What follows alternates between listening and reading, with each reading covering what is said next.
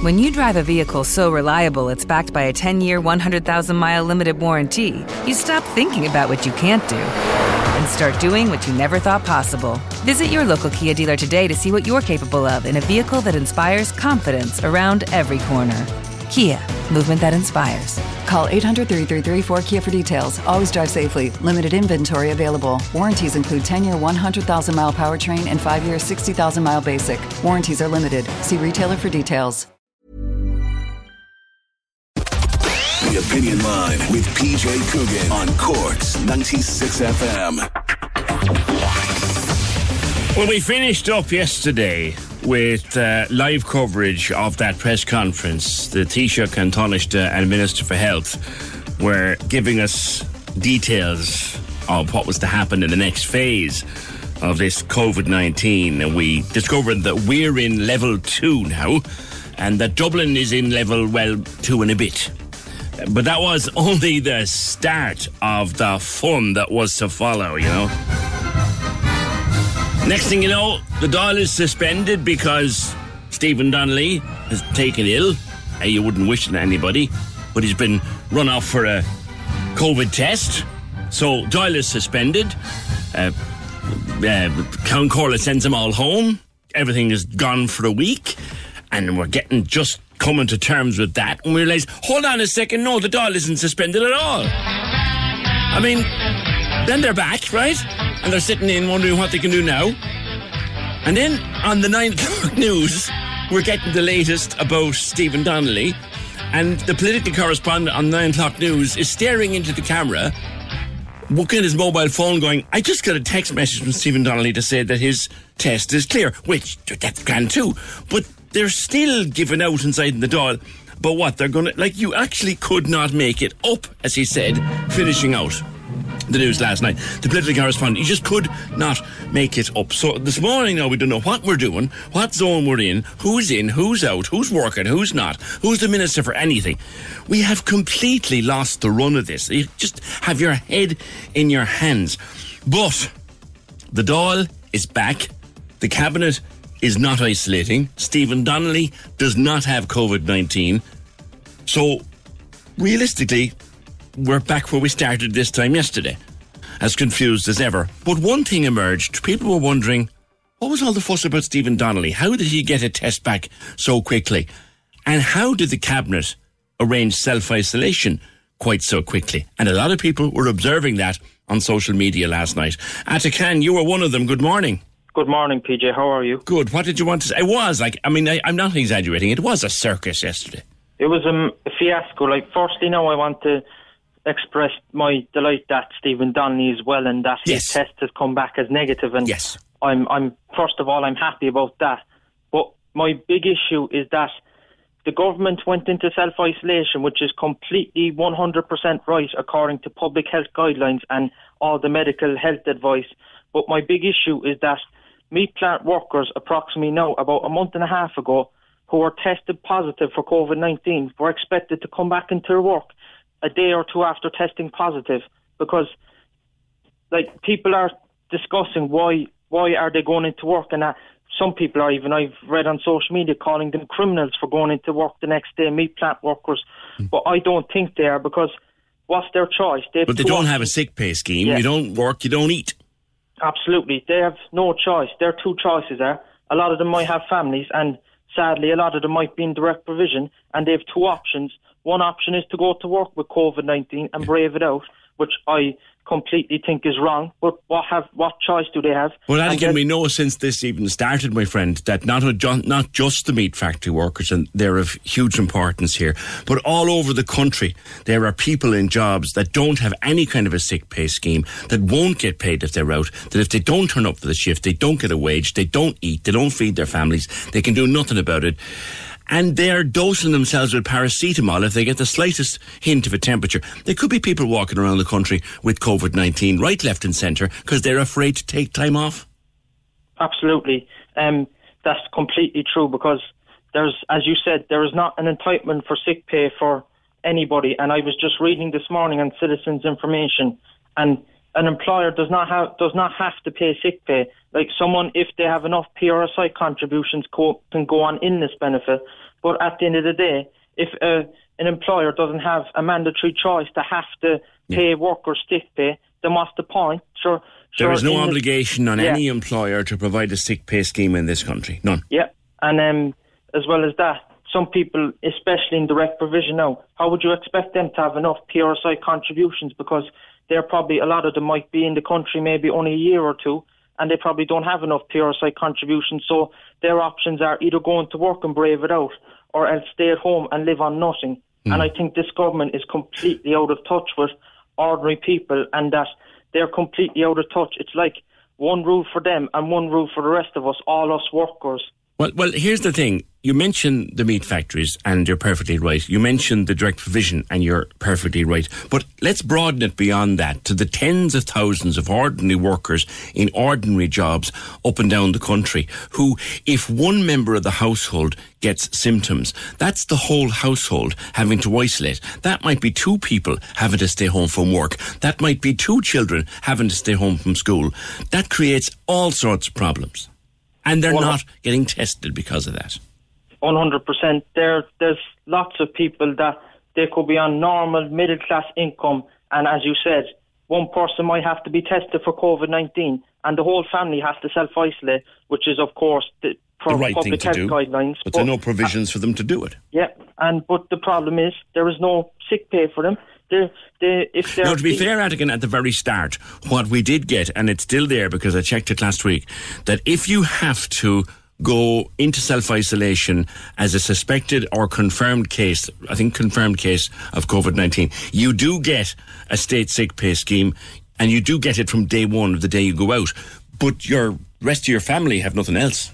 Yeah, and you can't just expect one part. Like there could be mostly two members of a family that are working, and you can't expect just one person to be on sick pay and the other person to be on no income.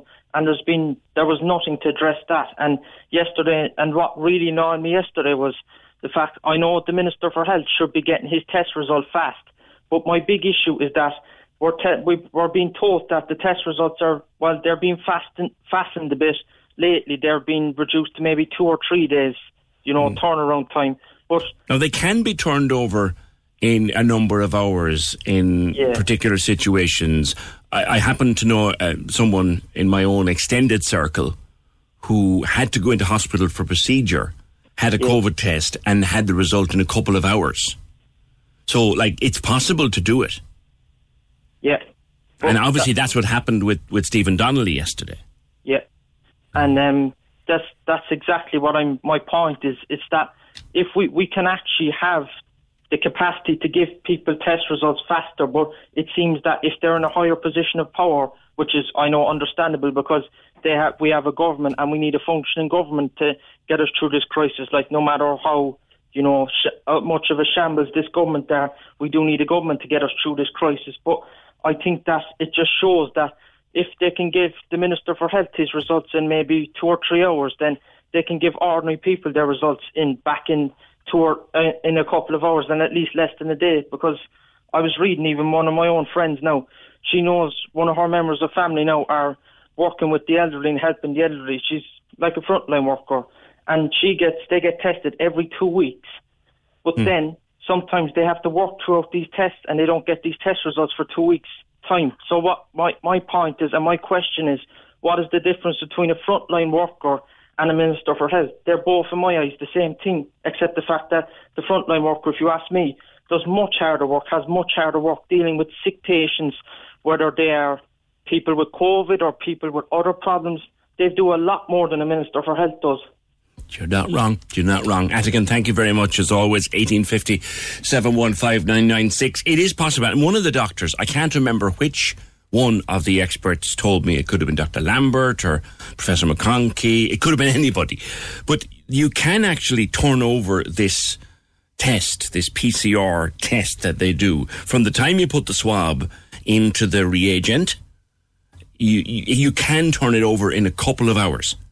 So you get the swab, you get the kit, and you can get the result in a few hours. So that can be applied to pretty much anybody.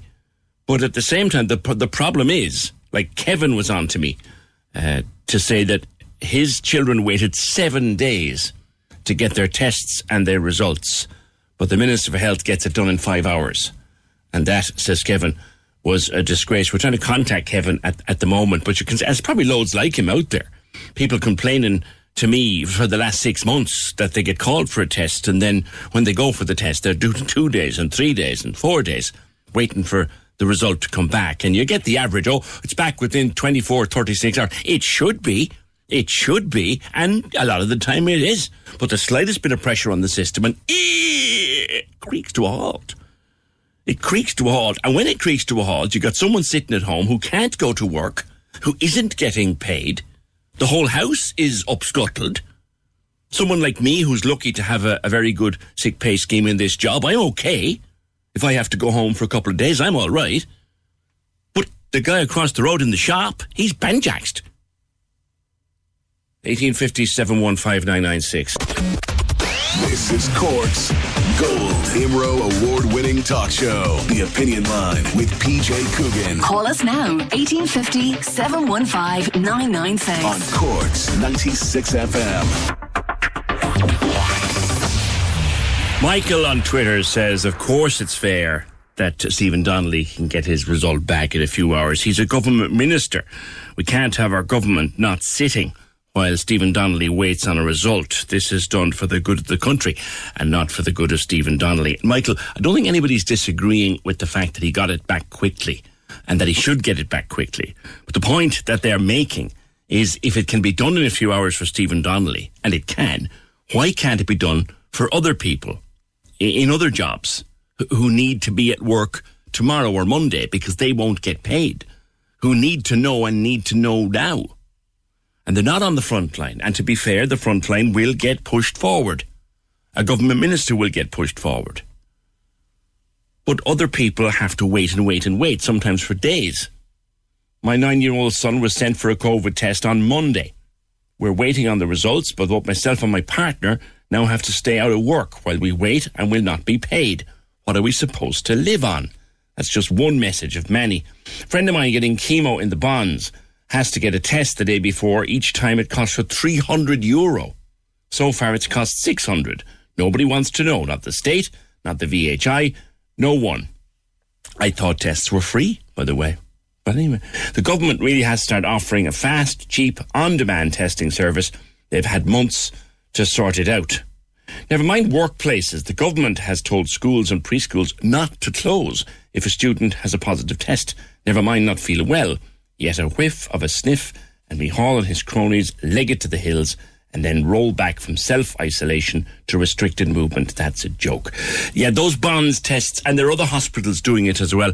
They're, they're, a private test. They're conducted privately. The results are back in a couple of hours, and there's a charge for it. But the charge, you would think, would you not, should be covered by your health insurance. Like we pay enough for the damn thing. We pay enough for our health insurance.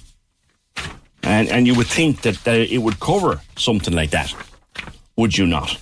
1850 715 996. Back to something we did yesterday, and I will we keep across this um, for the morning. There are other rumours. There was rumours going around last evening that Dublin will be put into full lockdown tonight or tomorrow. That's a load of unsubstantiated garbage being put around by people looking for hits on Instagram. There's absolutely nothing to confirm that. Whether Dublin will be upgraded to phase three of the new five, it might be. It very much might be. But so far, it remains at two, stroke two and a bit. The pubs won't open next week and there's restrictions on visits. But this thing that's going around, you'll have seen it probably WhatsApp, Instagram, Facebook. You know, share this before it's taken down. It's BS. Absolute BS. There's no, this, this was like the time that the army was supposed to have been tweeting that we were going to be locked down that day. Didn't happen, did it? Well, this won't either. 1850 715 996. Let us go back to yesterday when we, we knew this would happen once the CAO results came out, once the points came out, and then on Monday, when people could see the original grade that their schools gave them, and then it all got put into the computer, and the computer chewed it up and spat it out according to the algorithm, and gave you back your actual results, and people are outraged and upset. and horrified at the way their grades have been adjusted. And I had spoke, I spoke on Monday, remember, when the grades came out to Rory. Um, he was delighted he got his original uh, predicted grades. But then when the points came out, he discovered that he'd been downgraded right, left, and centre. And his mum said now he's had to settle for his third or fourth choice. We were followed, inundated with messages like that. We need to come together to instruct solicitors, says this message, for a case not against the teachers, but against the department. Are there any group actions being taken, says John? Imelda, I think the time has come to stop talking and start suing. Uh, Tony says, Are there any solicitors who take it on pro bono? Niall says, My son is down in all subjects. How is that even possible? If there's a class action going, I would join in. I think this was about John's call yesterday morning. He was commenting on a few things, including that. The top schools in Dublin are, are gathering up to take class action. Class action isn't a big thing in this country. You don't hear a lot of it. You mostly see it on uh, American documentaries and stuff, class actions.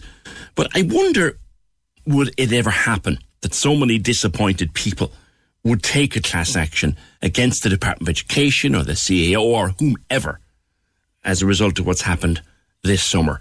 Uh, Solicitor William Harvey joins me. William, good morning. Morning, PJ. Thanks for having me on. Delighted, sir. Class actions, they're not a thing in this country, really, are they? No, PJ, we have no precedent whatsoever um, for class actions, as you said in your, your lead in there. It's it's more commonly seen in the, the States and will be commonly used there. But um, in Ireland, we have no precedent whatsoever for class action type suits. Um, what you might see is um, test cases often brought where um, one individual um, would bring a case and that, that particular individual's circumstances and the facts would be identical to others and you would have this case brought forward and you would have others waiting in, in, the wings, watching anxiously on to see what the court would do. But you wouldn't have a situation where you would have multiple um, litigants um, bringing one, effectively one case yeah. in the Irish courts. But if you had someone, a single litigant, taking a case and a successful outcome, you would that make a precedent then for other people to follow? Oh, absolutely. Uh, absolutely, PJ. So all of our courts followed um, decisions and any decision handed down. Once the facts are somewhat similar, and, and of course with things like the Leaving Cert results, everyone's going to have the same factual scenario effectively. Um, so very often you will have cases waiting in the wings for the test case, for the decision on the test case, and then obviously, depending on the outcome of the test case, people might decide to proceed uh, or uh, withdraws it as the as the ruling might might dictate. No, I wouldn't ask you to breach anybody's confidence, of course, William, as you well know. But has your phones been ringing since Monday or Tuesday? We've had a number of inquiries, um, PJ, and our advice has been the same to everybody.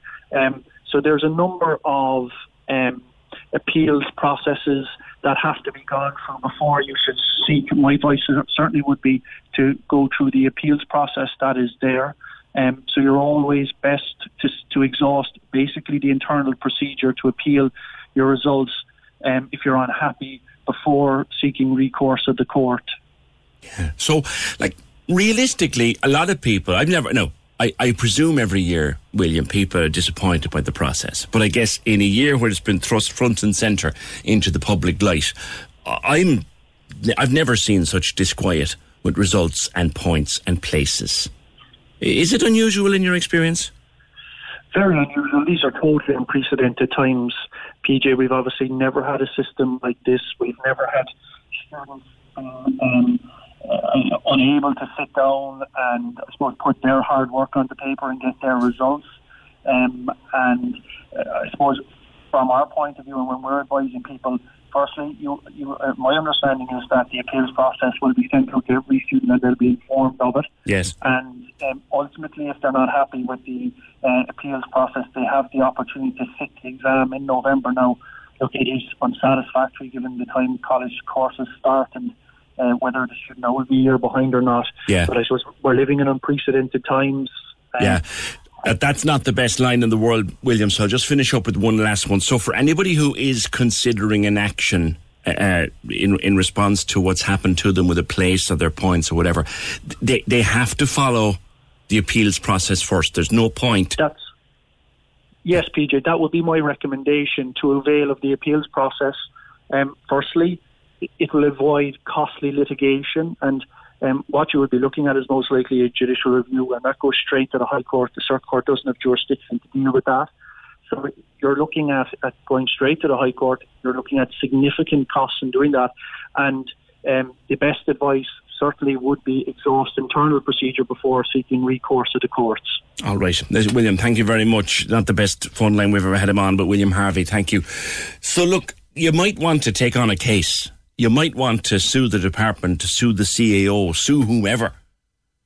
But you don't be caught out afterwards when they say, well, you didn't follow the appeals process. There was an appeals process there. You have to follow it. Follow the process. If necessary, sit the exam in November. It's a hames. It's an absolute mess of a system. But it's the only system that we have this year. Kevin says our group class action suits a thing here. We've all seen the Erin Brockovich film. I can't imagine the cost of a case like this involving hundreds of individuals. Well, as, as William just said there, Kev, it's not a thing in this country. We don't do it. What tends to happen is one person will take a case and win the case, and that sets a precedent that all the courts will follow afterwards. It, we don't get Erin Brockovich type things in this country. I think the answer to this is for disappointed students to sit the leaving cert, but a system be put in place then that they can rejoin the college courses as if they'd gotten the offer on the first round.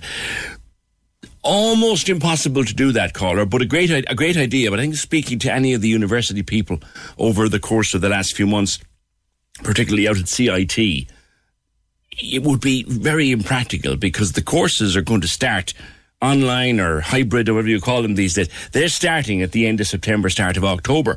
The exam isn't in un, until November. You won't probably have a result until nearly Christmas and the reallocation of points and places into January, February. So you'd have missed an entire semester. So that's kind of not practical. Plus, the courses are full anyway. And back to testing and times of testing, I'm a bit confused. When Phil Hogan came back from Brussels, he got tested. It came back negative, but he should have isolated in case it was a false negative, or so we're told at the time.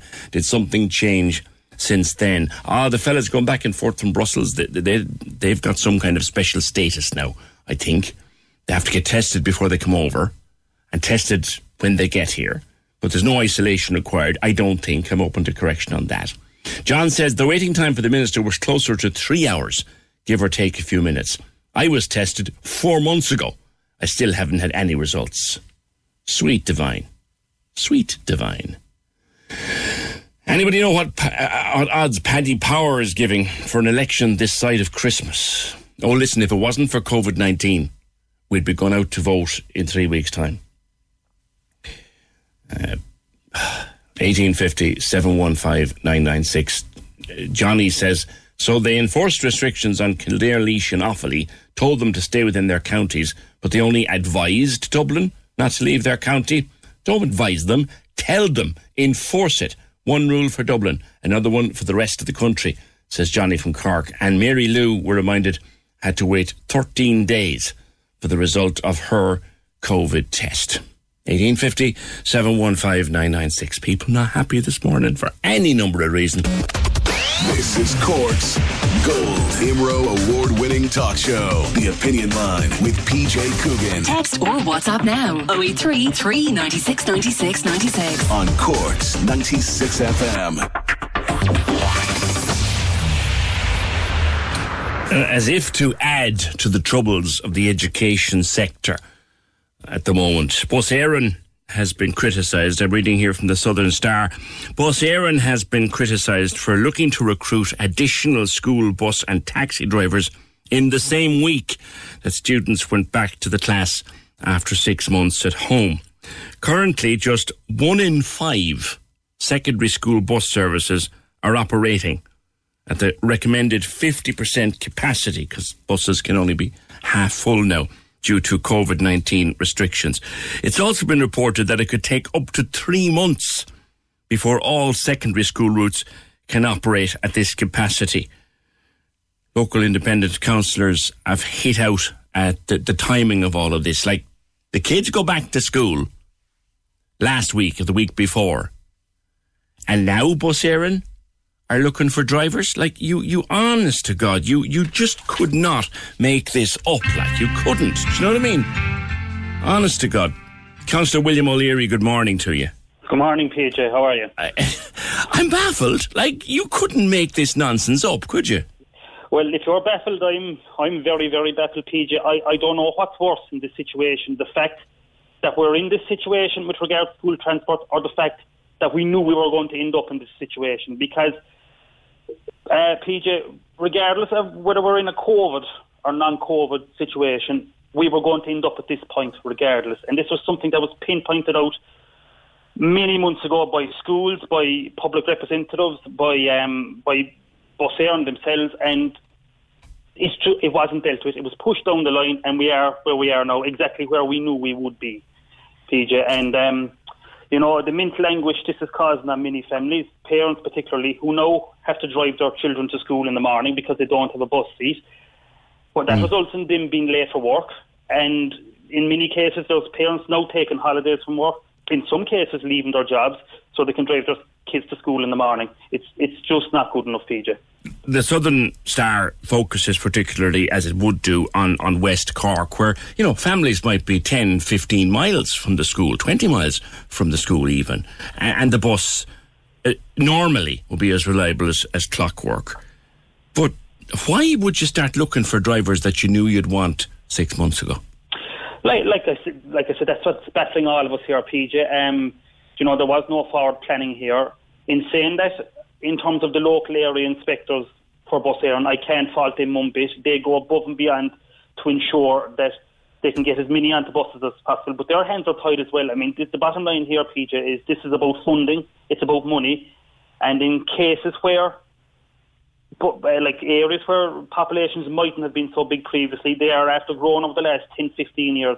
So it's not about forward planning from the last six months to now. This has been about forward planning over the last 10 years, which has just been, it's been abandoned and we are where we are now, PJ.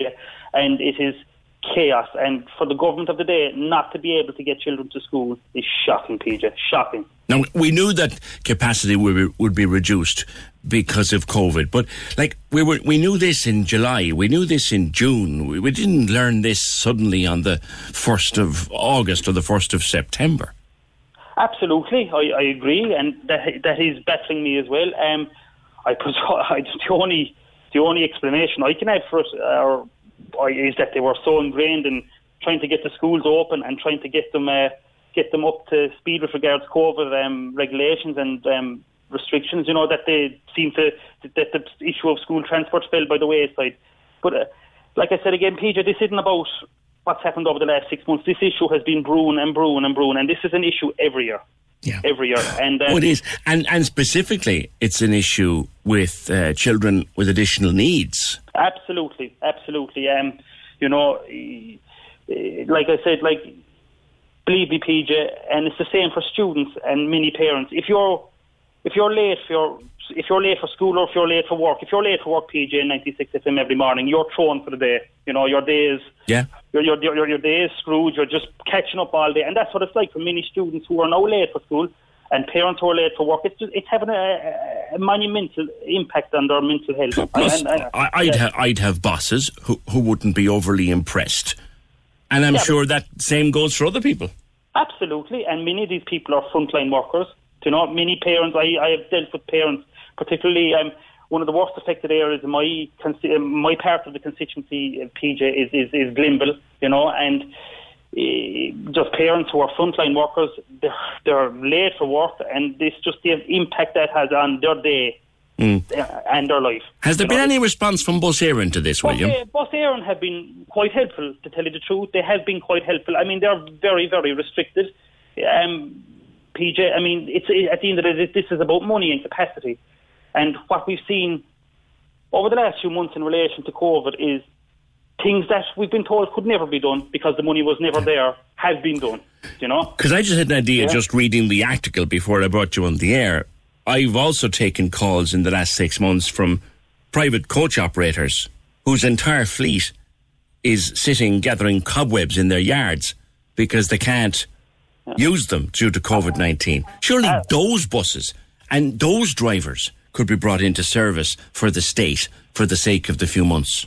Uh, common sense would tell you that that would be the case. Um, you know, and there are like the coach and tourism industry has been decimated over the past number of months. You know, you think that a bit of forward planning and a bit of engagement from from April up until now would have, you know, ensured that some of these coaches and coach companies that are going to be affected for the foreseeable future could have been brought into the school transport fold. Now, there is very strict regulations, PJ, about vetting and about um, ah yeah yeah you know and uh, but and if you take all that into account, Yeah. William, you know you you have to start asking questions about our ability, our politicians' ability to plan.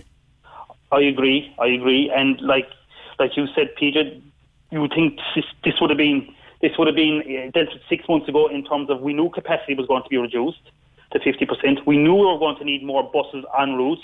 We know schools know what numbers are taken in from primary schools each year.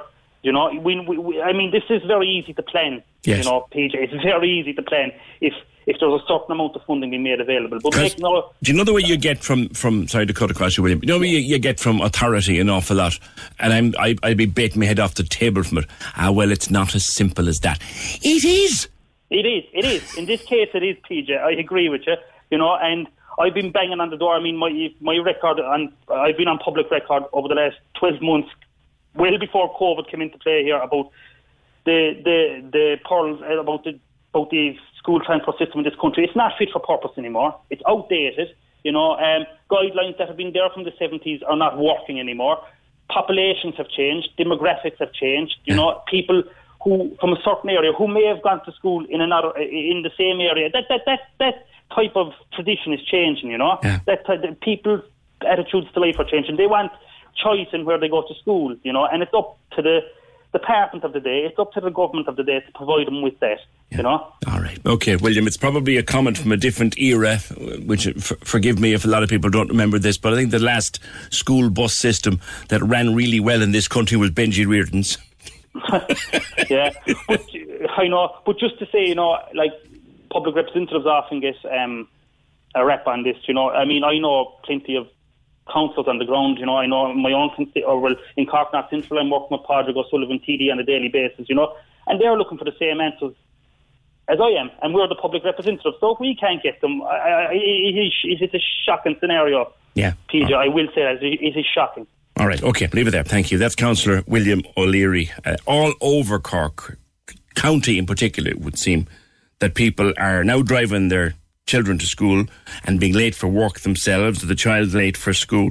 The Southern Star quotes a woman from Durrus uh, who said, as a parent of three children who played by the rules all summer and restricted their movements and contacts, it's a kick of the teeth to send them all off with their keep the fingers crossed approach. That's more or less in, in the in the charge of, of bringing them back to school. But Bus Éireann are now looking for additional school bus and taxi drivers.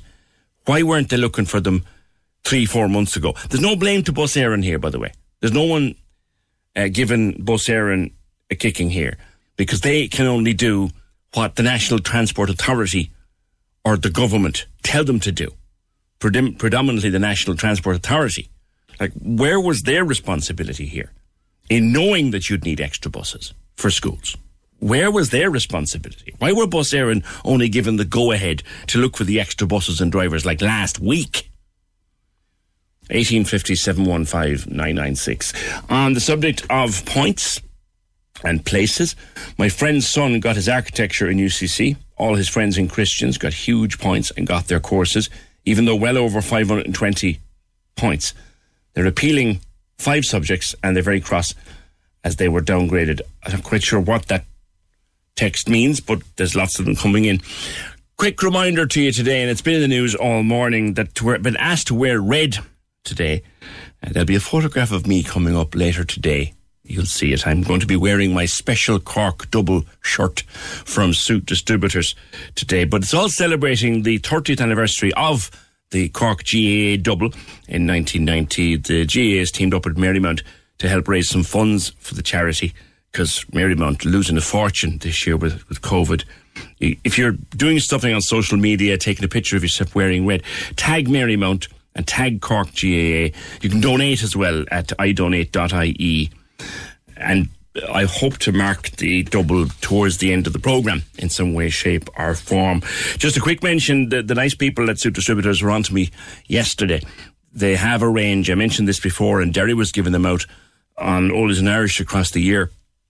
They've got a beautiful range of special shirts designed especially for uh, the All Ireland double, and they're giving all proceeds from those shirts are going to Marymount today. All those shirts are at their Ballycareen shop, and all proceeds from the special shirts are going to Marymount today from Suit Distributors. 1857 15996, Cork's 96. And thanks to Jimmy on the proc, who tells me that Bus Éireann have had a poster up down in Parnell Place for the last six months looking for drivers.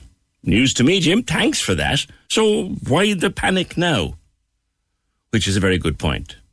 And also to the lads on the proc, I don't mention them very often, but sometimes they say something that I'm happy to mention. They're asking me to talk more about OnlyFans and, and Irish people. You, we've done it, lads. You're behind the curve a bit. We did OnlyFans and Irish people on OnlyFans about a year ago. So we did. 1850 715 996. Uh, if you are doing something for the Marymount Cork GAA the, the, the, red cork thing today. Let us know who you are and where you are, and we'll try to give you an old minch uh, during the course of the morning. Uh, St Finbarr's Boys National School in Bantry are all in red today, especially the principal, and he's a Kerry man. It'll be the only time he's wearing it for a long, long time. Uh, 1857 Lovely pic of Finbar Archer on WhatsApp. Of course, Finbar Archer, the legendary Lord Mayor's driver in Cork, he's supporting the day that's in it. Just on school transport, Peter Horgan, uh, Labour Party man, of course, checks his notes and reminds us that uh, Councillor O'Leary's party currently controls school transport. Yeah, good point, Peter. I probably should have said it to him.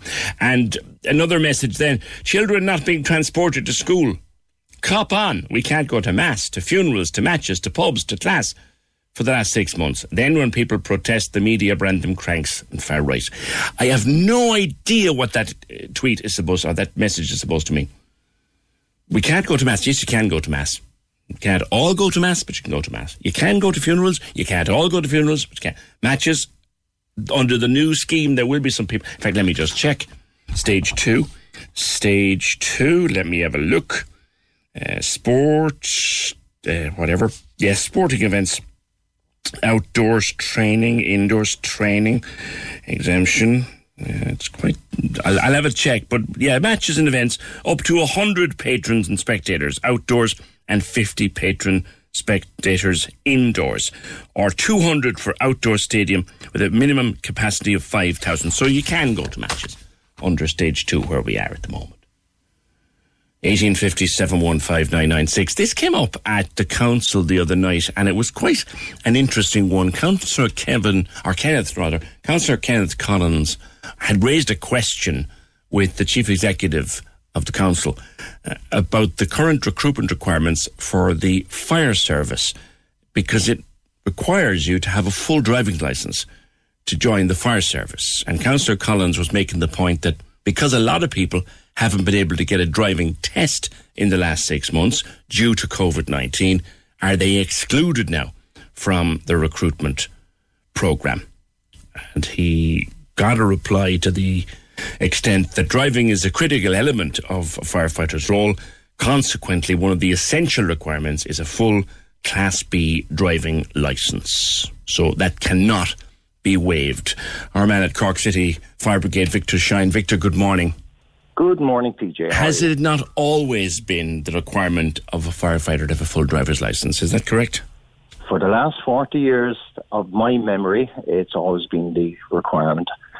The reason being that the, the minute you sign your contract with Cork City Fire Service, you're required to be able to drive the smaller vehicles, the jeeps, the vans, and so on for various tasks, for commuting equipment around to the different stations, for training purposes, and so on like you would think that there's no point in having a firefighter there saying, Jimmy, you're driving that. I can't drive. Um, that would be one of the, the interpretations of it. But our main objective is when you come in on your recruitment training, our main priority is to get you the category C license. So you're starting off at the base level of category B, and we then have 12 months to get you fully qualified right. for a category C truck license with the add-ons that um, the fire service and emergency services require for the emergency standard driving, the ESDS which is driving under emergency conditions with blue lights and sirens. So there is training within the fire service, but that's for the specialised vehicles. You have to be able to actually drive before you can start work there. You have to be able to drive your category B. We immediately start you in the process of getting, if you don't already have a provisional license for your category C, we start you on that program. We have our own internal driving instructors, which will bring you through all the various levels and tested through the RSA, Road Safety Authority standards.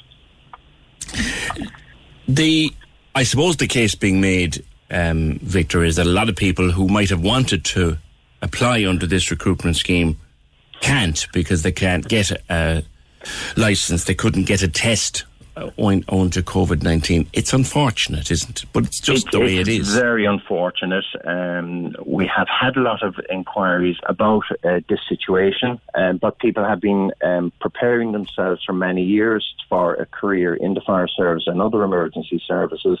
So they would have a background of the requirements. The same when you do your career guidance in schools and so on you know what you have to achieve, or if you're going to college, you have to have certain standards, certain requirements, and so on.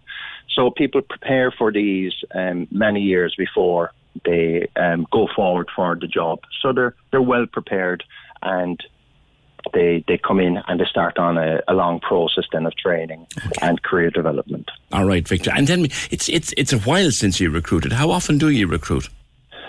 Um, generally every two to three years, um, but um, over the last number of years, we've uh, maintained panels for a longer period of, period of time, um, three years, and on this particular occasion, we may actually hold a panel for up to four years. Right. Right. So, uh, getting on the panel is the is, is, is the, the, necessity at this stage. Victor, thank you very much as always. That's Victor Shine from Cork City Fire Brigade. And you know what? It would be lovely to be able to make an exception because people couldn't get a driver's license this summer. And that's sad and, and that's unfortunate. And a lot of people have lost out on that. I'd hate to be someone waiting for a test. But one of the basic necessities of joining the fire service is that you have a basic driving license. The reason being that they will then train you up to driving tenders and, and big machines and, and all of that. But you have to come in the door with a driver's license to start you on the process. And unfortunately, it's a no exception situation. There are a few in life. 1850 Could we give, hi Julie, could we give a big shout out to my uncle Shawnee Burley, who listens in all the time? He's listening at the moment. Just want to tell him how much I appreciate everything he does for us, and we love him loads. From his niece Julie, uh, Dylan, and Kian, and Molly and because we're nice, we'll spare him spare him some blushes, but he is a decent sort. okay. Thanks. I just read them as I get them. 1850 I'm having lovely thoughts about that um, principal in Bantry, a Kerryman wearing red and white. Just love to see that happen. You really do. Hi, Peter. Are communions and confirmations going ahead? Because under the original stage two of COVID, they were cancelled. It's a case by case situation. It must be held in a larger structure. Plans must be made out in advance, uh, and the plans don't have to get approval, just be available for inspection. I know that at the moment they're trying to reschedule a lot of the confirmations that were cancelled in the early part of the year. Uh, my own nieces, actually, my, I have a niece being due to be confirmed, and they are trying to reschedule it, but the problem some of the churches aren't big enough to hold the 50 people, and there's not enough dates and there's not enough times because confirmation is usually done in the early part of the year, and it's it's proving difficult to reschedule them. And the same is going for communions. They are trying, but it's a problem. The the capacity of the churches is a problem. Whether the new announcement, stage two, I look it up. I'll have a better look at it during the news uh, the capacity of churches is addressed in stage two of the five under the uh, restrictions, uh, the plan for the next six months. But I think we were all more interested last night in just exactly what was happening with the cabinet than we were in reading the plan, which we probably should have been doing, reading the plan and just letting them get on with the circus. 1857 15996. Cork Diary. On Cork's 96 FM. Cork Yoga Fest 2020 will take place at the Clayton Hotel, Silver Springs on Sunday, the 20th of September. With hourly yoga and healing sessions, proceeds from the event will go to the Hope Foundation. Tickets are available from thehopeshop.ie. If you have an event you would like mentioned, email Cork Diary at 96fm.ie. 1857 15996. I have a chart. Thank you to Michael, who sent me a very handy chart on Twitter uh, to do with level two. Um, the household limit in level two is six people from two or three households. Uh, gatherings, six indoor, 15 outdoor. Weddings, 50 people. Uh, indoor gatherings up to 100. Sports fixtures, 50 indoor, 100 outdoors. And lunch, you can do that, but it has to be two tables for six and groups of six from three households when the wet pubs open. Again, it'll be groups of six pre-booked.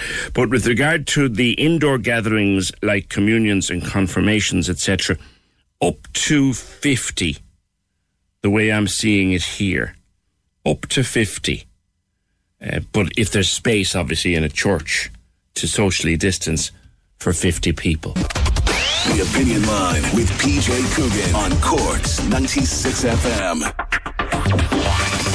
That's an excellent question, Anne, on the driving license. Do the recruits have to have their two years done on the end plate or, or what? I can't imagine they'd put an end plate up on a fire engine. I can't think either that they would, Anne. It's a good question. I didn't think of raising it with, with Victor Shine, but we can check. Can check. 1857 15996. Text to WhatsApp 083 396 96 96. Email opinion at 96fm.ie.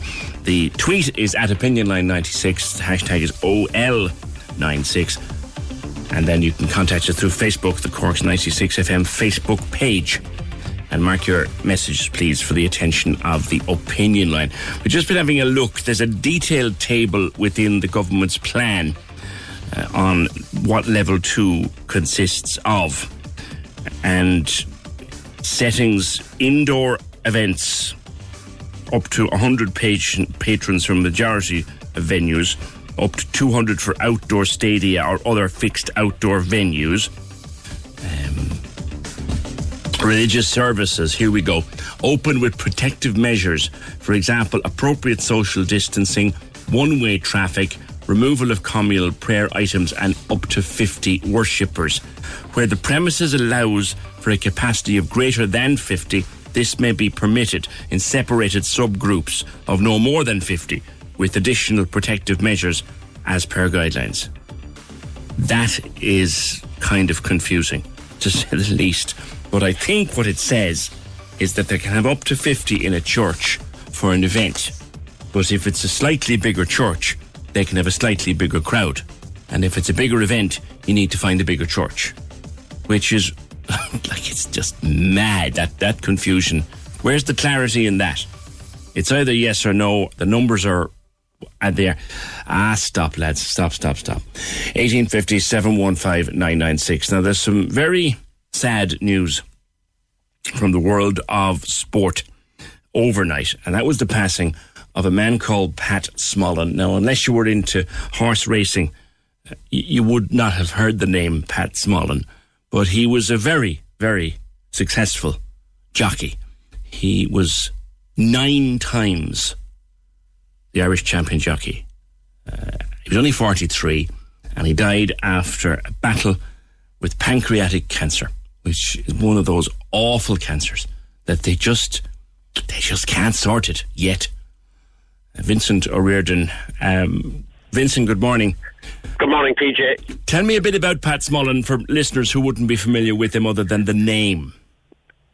Well, as you said, Pat Smullen was nine times champion jockey in Ireland in racing. Maybe a lot of people don't follow racing, but uh, there are there's a huge racing community in Cork City and County. I've been following racing uh, when I was a very young age. But the great thing about uh, Pat Smullen was the person, not the sportsman. As a person, he was an absolute gentleman. Uh, I met him two or three times uh, going racing, and uh, he talked to anybody. And he was a farmer's son. He was uh, born in Offaleen Road, and he was up on horses at 11 years of age. And if you want an example of how to live your life, just look at Pat Smullen and look at some of the videos up on, on YouTube. He was just a wonderful, wonderful person. And I know many people in racing down in East Cork and all over Cork will uh, join with me and, and uh, pass on our sympathies to his family. Mm. And um, I think when you look at our sport, and when history is written, he was, to me, he was the Muhammad Ali of our sport. He was just a great guy. And when uh, when you had a bet and Pat Smullen was up, by God, you got a fair run for your money. Yeah. And uh, I think testament to the man, though, is the person. And I, I think the older I get, and I keep saying it to people, it's not what you do or what money you have, it's what kind of person are you. Yeah. And that Pat Smullen was just a wonderful, wonderful man. Well, it's funny and you should say that, Vincent, because I was listening to national radio sports news this morning, and while they paid him the due sporting tribute that, that is obviously he deserved, it's rare to hear uh, a sports announcer just to stop and say, and besides all of that, he was a lovely, lovely man. Which, and by all accounts, it was. Yeah, and last year in the Curragh around this day last year, they they ran a charity event and uh, they raised somewhere in the region of three million, and it was all down to Pat Smullen. It was initiated by a nurse in St Vincent's Hospital. Pat took up the cudgel and on like at his greatest hour of need, like to do that is incredible, you know. And he, there's a great interview up on Racing TV of when the race was over. Tony McCoy won the race. It was the race of champions, and there was thousands of people there. I don't think you'd ever again get an atmosphere like it. Yeah. The way the racing community came together, and uh, what a wonderful man. You know, I in my lifetime, I'm 60. I have never ever come across a sports person so humble and such a great guy. And his work ethic, uh, as Dermot Weld said, from a young age. You know, you know, I think when you look at the COVID and restrictions and all that, I think the greatest thing we could do is come together as a people, and Pat Smullen would, would like that you know, and try and work together and defeat the and do what the government are saying, and not to be whinging and crying. And I think Pat Smullen was brought up like me on a farm, you know, and in the farming community, neighbours help neighbours, and and people people got together. That's the kind of background he came from, you yeah. know. It's just a wonderful, like he he had a short life, but he had a great life, yeah. and uh, nine times champion jockey. I think, as I said, everybody in Cork, whether it's hurling or GA or, or sport, and everybody, particularly in the racing uh, community, as I said, down in East Cork, there are some great racing people. Yeah. He was he, he rode above in Mallow. Let's face it, that, uh, that Vincent is like having nine All Ireland medals. It is the same thing. Uh, sometimes racing doesn't get the coverage, unfortunately, but uh, I, I've enjoyed it for years. It's a great social occasion. Well, but I, would advise anyone to go into the interviews who's interested in sport and look at some of the interviews he's okay. done. He, he's just a great man, okay. and my I pass on my sympathies to his family. And thank you for taking my call, PJ. I'm delighted. Thank you for making the call. Thanks, Vincent. Uh, 1850 715 996. Only important to mark the passing of a great Irish sportsman um, Pat Smullen. And I know we had a discussion on the programme last week, before anyone reminds me, we had a discussion on the programme last week about horse racing and whether it should continue at all. But look, that's for another day and another discussion. This guy made it his life and uh, he has passed away at the very, very young age, the terrible young age of just 43. 1857 15996.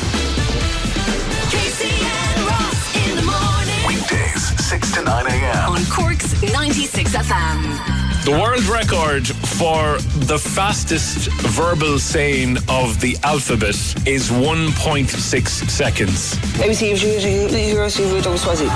He holds the world record. I can't ah. Now, three, two, one. be. That was Oh, I just- actually good. I think I I, I need to slow it down. We need to hear all of I the think we're words. fine. But you- it sounds like I've been pulled over by the guards.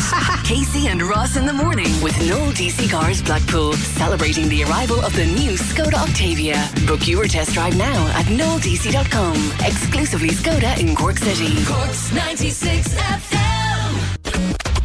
This is Cork's Gold Imro award winning talk show. The Opinion Line with PJ Coogan Text or WhatsApp now 083 396 96 96. on Cork's 96 FM.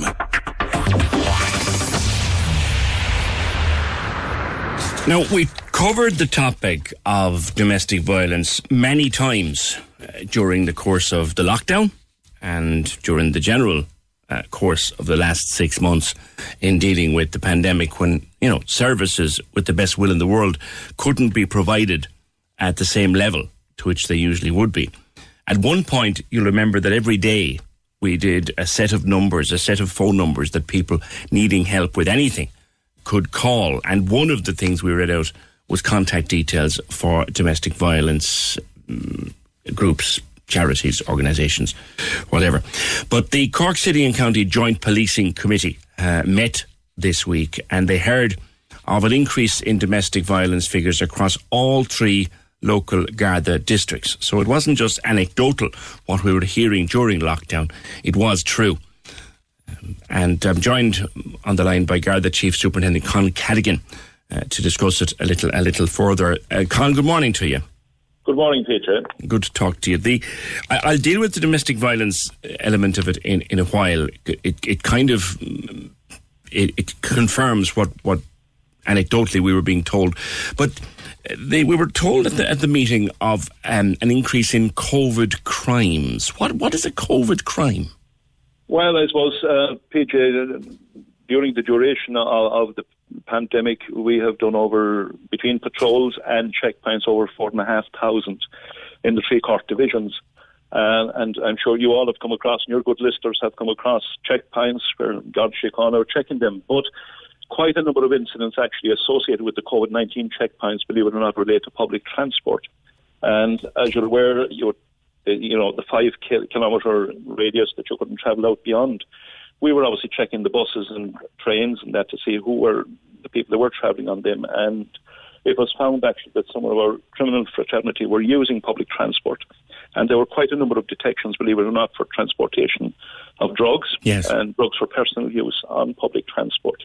And obviously, when we recorded those, they were recorded as uh, an incident associated with COVID 19 admittedly then as well, you had other incidents where you had uh, restaurants and, and bars that were allowed to do takeaway food and that.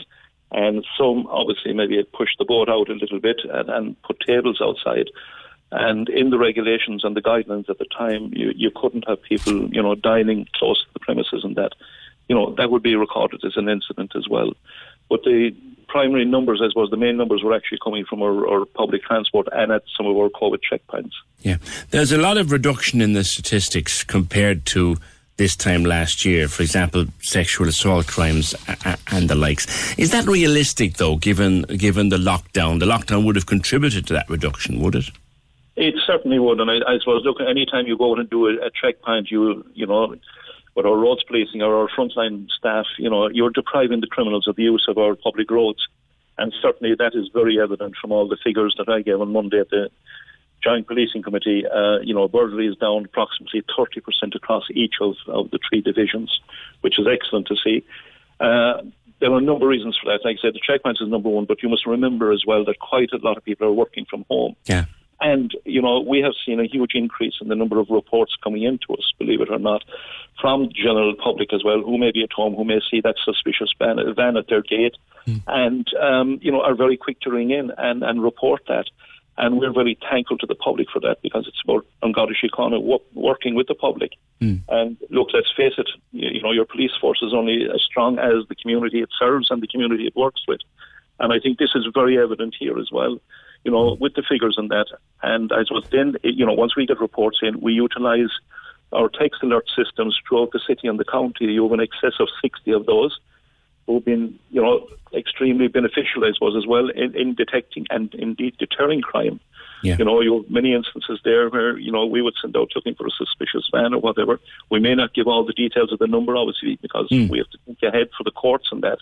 And, and, um, that it could be used in the wrong way. It's interesting, isn't it, that when we were all at home, either working from home or once you went home on a Friday, if you were working in the office like I was, once you went home on a Friday, that was it until you went out on Monday morning, except to go to the supermarket. You know, we were all more observant in our own neighbourhoods because we were there more often. Exactly, and I think the community looked out for each other as well. You know, and you know if they see somebody going to the neighbour's drive or outside the neighbour's house, they were very quick to, to ring in. Yeah, and who's your man like? Done the, Where's he done the going? correct Yeah.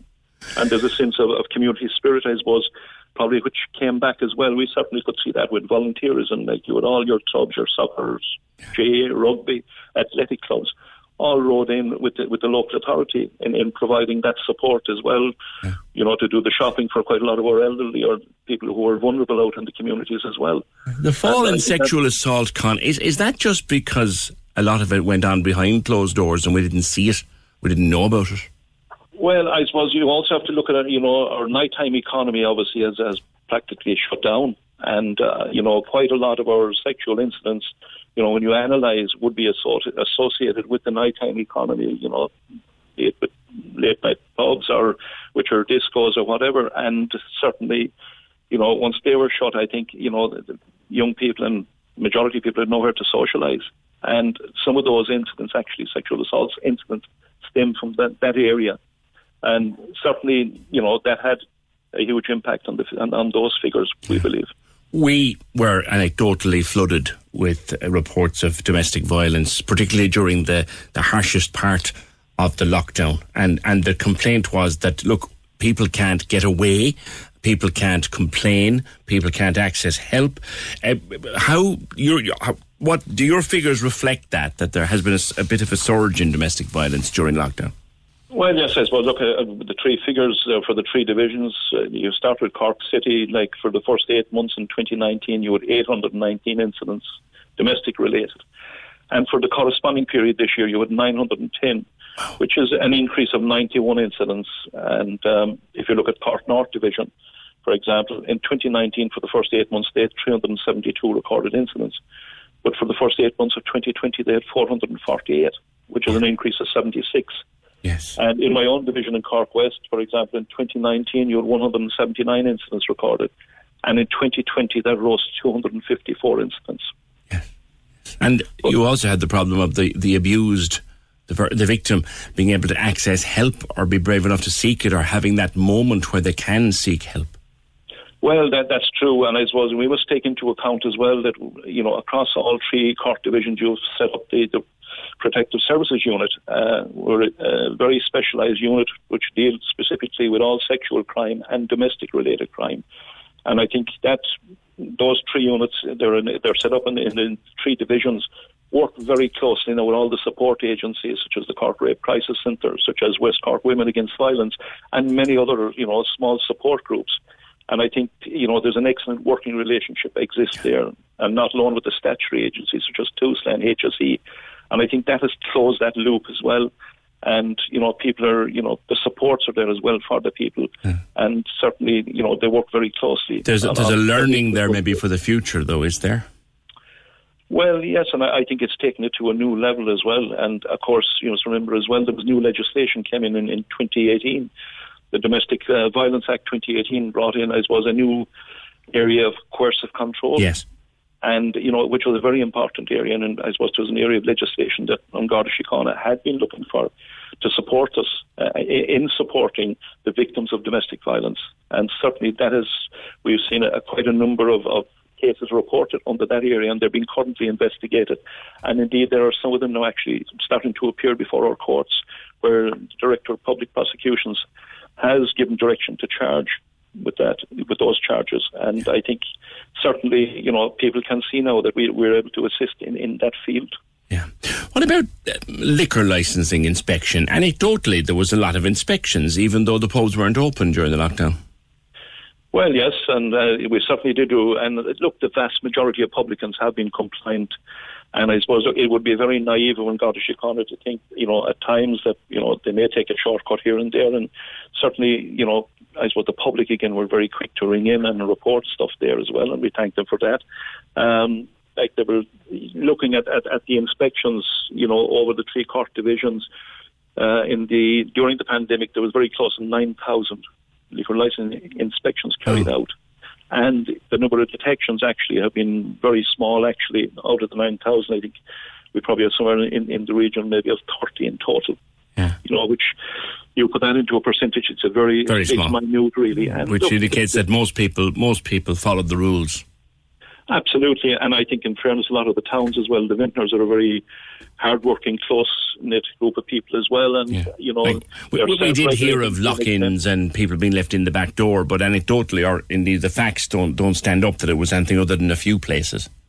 Uh, that's correct, and I think that, you know quite, some of that happened very early on at the early stages as well. And I think you know as time went on, people became more aware, the public became more aware, and certainly it was totally unacceptable, you know, with the public as well. And you know they rang in and correctly okay. reported.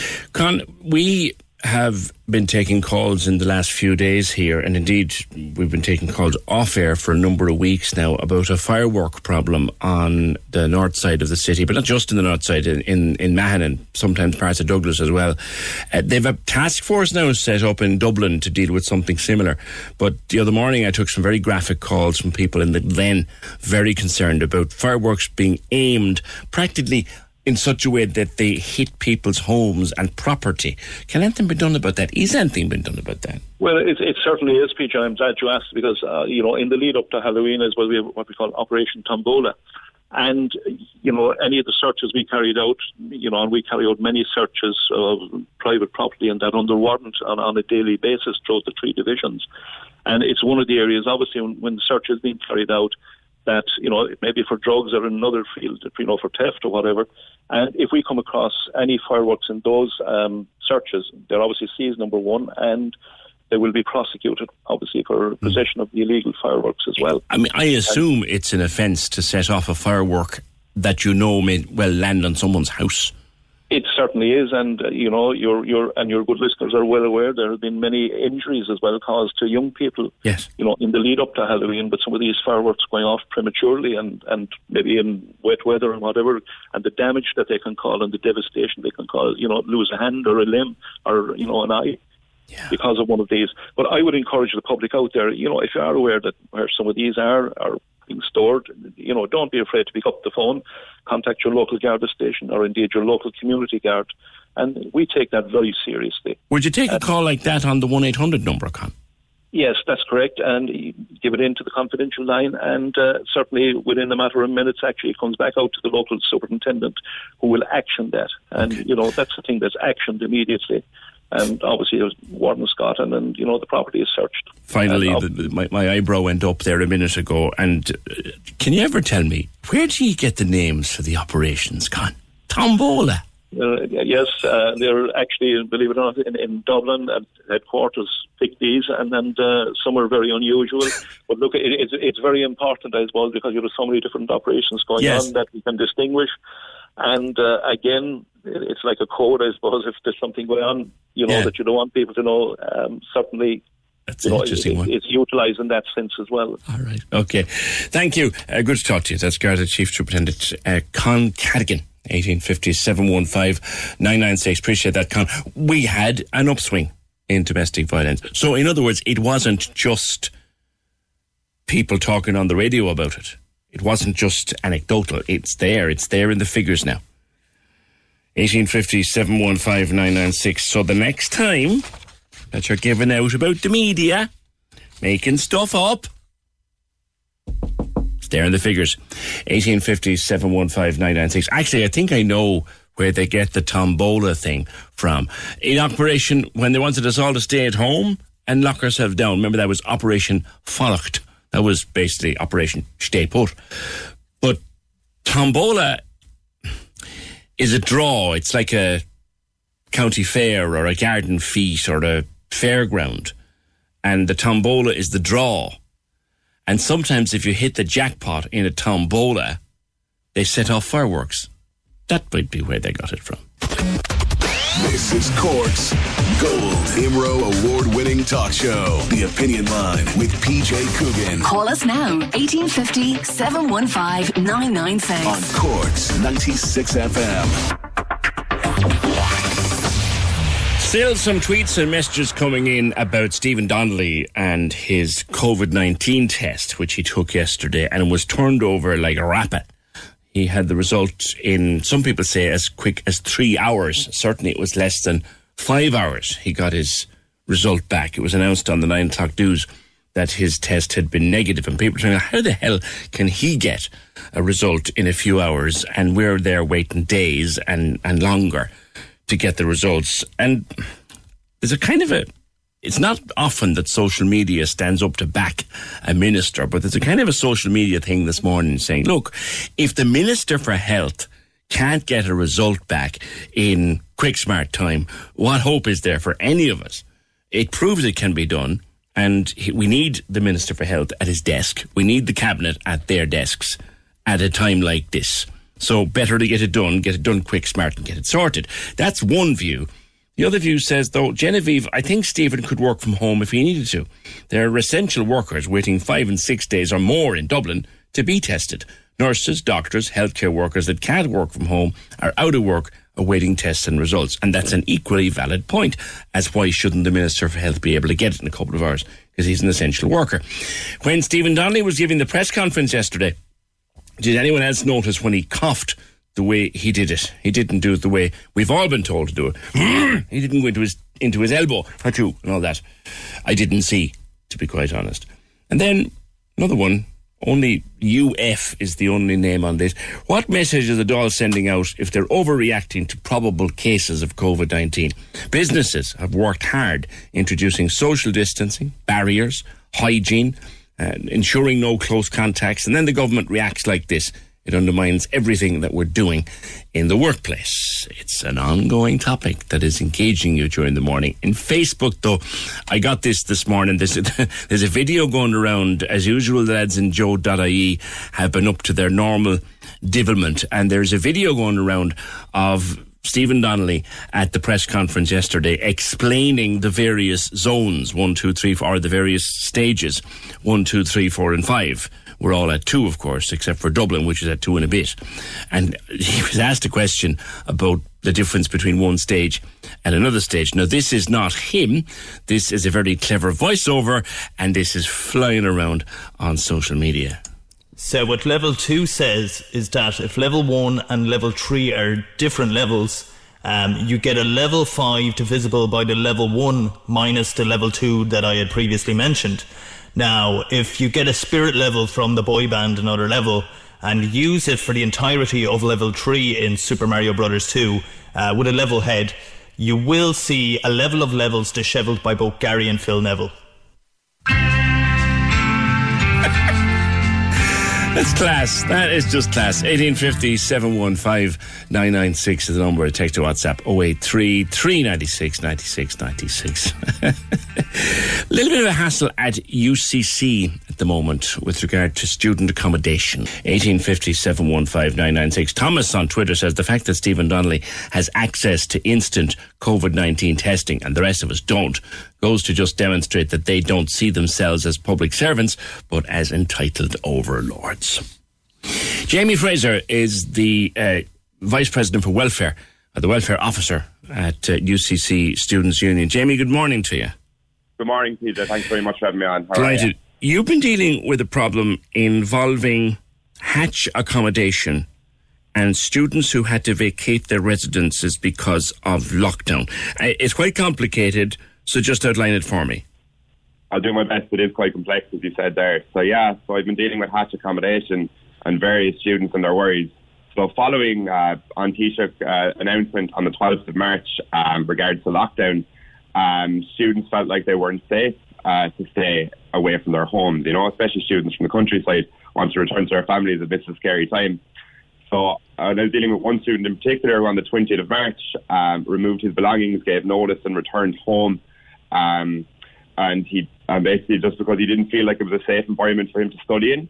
Um, now, I will note, duly note that accommodation providers and landlords are under no contractual obligation to refund rent during a pandemic. Yeah. But we'd like to see a measure of goodwill here, especially when a lot of students come to me looking for accommodation, and I would recommend recommend certain certain complexes. But um, We'll, we'll break it down a little bit. First of all, what does what who where does Hatch accommodate people? And secondly, how much money is involved? How much people had paid up front? Say, if you had to go home on the twelfth of March, uh, or had, you know, how much money would you have paid up front? Yeah, so I suppose I kind of be dealing with the hatch accommodations in Cork. There's two of them. There's one at Marsh's Yard and one at Steelworks. So basically, students paid, uh, one student in particular and a lot of other students uh, would have paid 2,748 euro in rent that wouldn't have been refunded to them. Um, and that's including, you, they were charged for utilities also, even though they weren't living there. Right. Um, so basically, the student returned home and uh, approached Hatch looking to get a, to see if a measure of goodwill could be made for a refund. Um, however, I've been in contact with many students who Hatch just ignored their correspondence. Yeah. Um, so I kind of they reached out to me. I took it upon myself. I sent six emails. I engaged with them over Facebook Messenger, Messenger on their website, Twitter, Instagram.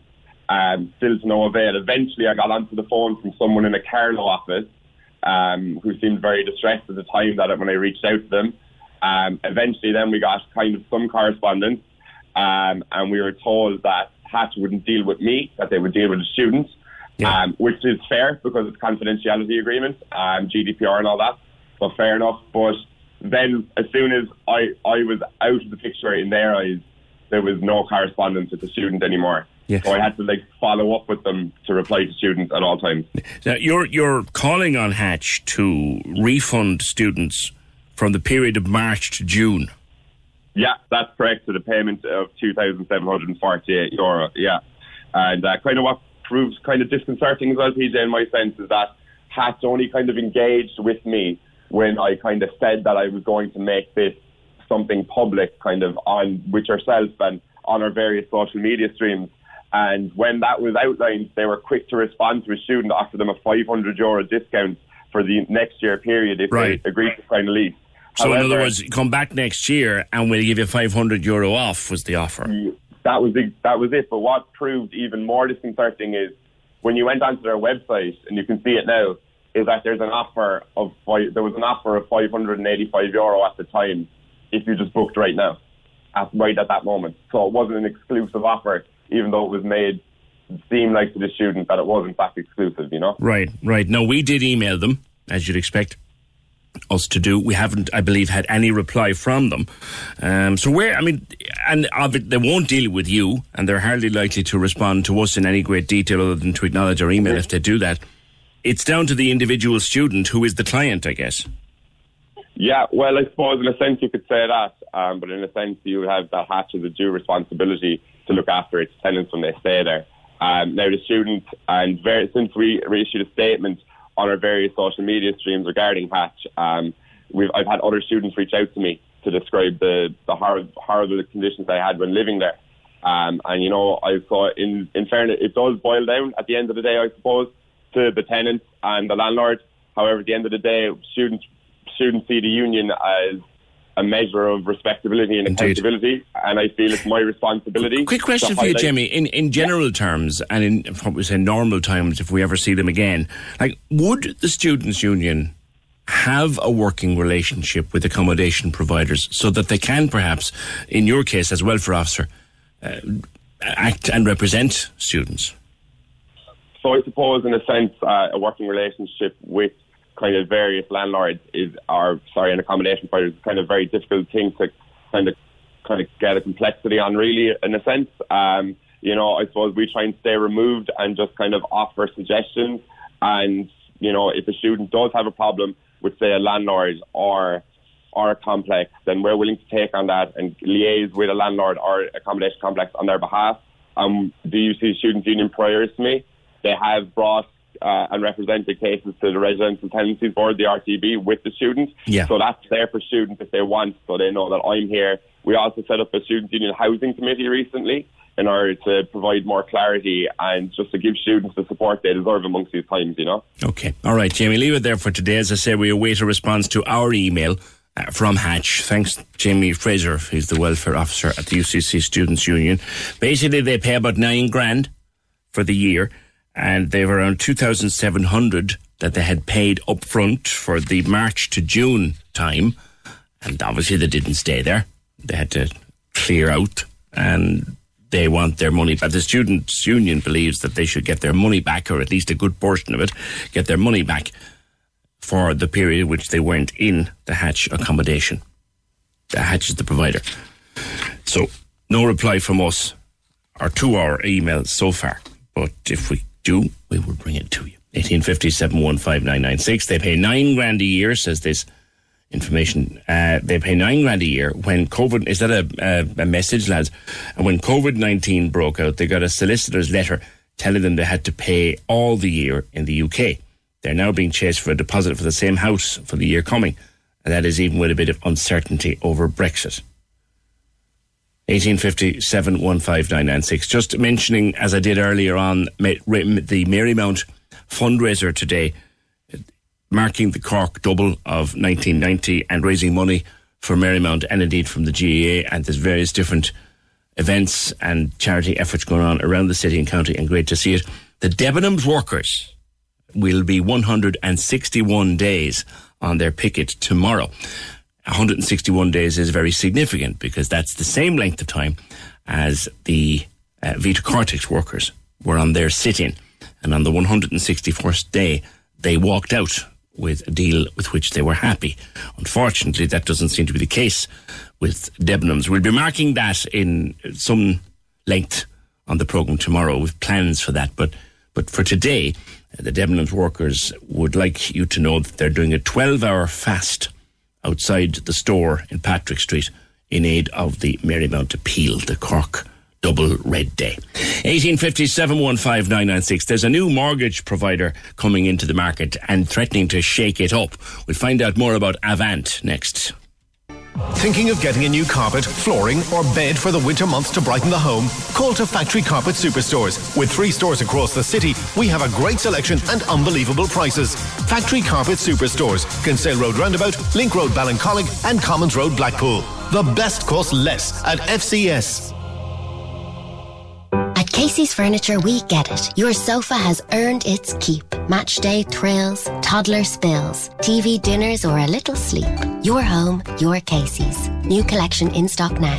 With interest free finance and fast nationwide delivery. Fancy a change? Let's have a look and see. Shop in store or online at caseys.ie. That's the sound of Amy, relaxing with a book. She said goodbye to hours of laundry with the large capacity Bosch 9kg washing machine from Harvey Norman. Amy bought it at the great price of 599, saving 200 euro. At Harvey Norman, we've a huge range and low prices on washing machines, like the Samsung 8kg washing machine, now 499, saving 170 euro. Shop online or in our spacious stores today. Harvey Norman, your home appliance specialists. Go! This is Cork's Gold Imro award winning talk show. The Opinion Line with PJ Coogan. Text or WhatsApp now 083 396 96 96. On Cork's 96 FM. Now, at a time when getting a mortgage is hard, and if you can get one, the rates are very high in this country. There's a new player has arrived on the market um, entering the mortgage scene with what it says is the lowest rate, and straight away, uh, Bank or AIB rather has responded with a, a, low rate. It's called Avant Money. Uh, to tell us more about it, Charlie Weston's personal finance editor with the Irish Independent. Charlie, good morning. Good morning, PJ. I've heard the name before. Well, how come they're new on the mortgage market? Who are they? Yeah, you would have heard the name before because, um, especially if you pass through Carrick-on-Shannon, they have a big operation up there, and that beautiful um, in that beautiful town up in uh, in Leitrim. There, uh, 250 people work there in what's called Avant Card. It's a, it's a credit card provider. They used to be MBNA, and they bought over MBNA, and they renamed it uh, Avant Card, and they issue credit cards and uh, personal loans. Now it's owned by a big Spanish bank, Bankinter the fifth largest bank in Spain. They have big mortgage operations in Spain, in Portugal, and in Luxembourg. and they've decided to get into the mortgage market in addition to being in the credit card and personal loans market. The Avant card also would do uh, An Post and Chill Money uh, cards as well. They're the provider behind that. So this is a big move because they're coming into this market we haven't seen a new entrant to this market for ages. Yeah. And they're coming in with good, juicy rates. The first time we have a lender in more than 10 years, they're going to offer a rate which is less than 2%. Now, you know, that is just great news. It's put it up to the others. As you said, PJ, already we've had an, a response within hours of, of the launch on Monday of, of Avant Money, they're calling the, the mortgage offering. Avant Money came in with these new rates, uh, and all of a sudden AIB responded with cuts themselves in their fixed rates of of about Hmm. 20 percentage points. So that's exactly what we need, because as you said, also we have very expensive mortgages in this country. We, we, the average in this country is nearly double the, for the rest of the eurozone, even though we're supposed to be in a currency zone. You'd, you'd imagine that mortgage Yeah. rates would converge a bit. Uh, but uh, you know it's expensive to issue a mortgage in this country for various reasons. Uh, the regulatory requirements mean that to put a lot aside a lot of capital because of the uh, collapse we had ten years ago. We're still paying for that, you know, Yeah, and yeah. also because um, uh, it's hard to revisit a home if, if somebody stops paying. We've seen celebrity couples sometimes stop paying their mortgage and can leave it for seven years without paying a Yes. cent. And get away with it. So I mean that's expensive. That has to be carried by banks. But this is great news. This They're is coming in at 1.95%, Charlie, which is considerably lower than anything else in, in the market. Now, how are we to know that that's not just an opening gambit? No, I mean, uh, you know, th- th- th- that's a fixed rate. So you, you can get those for three, five, seven years.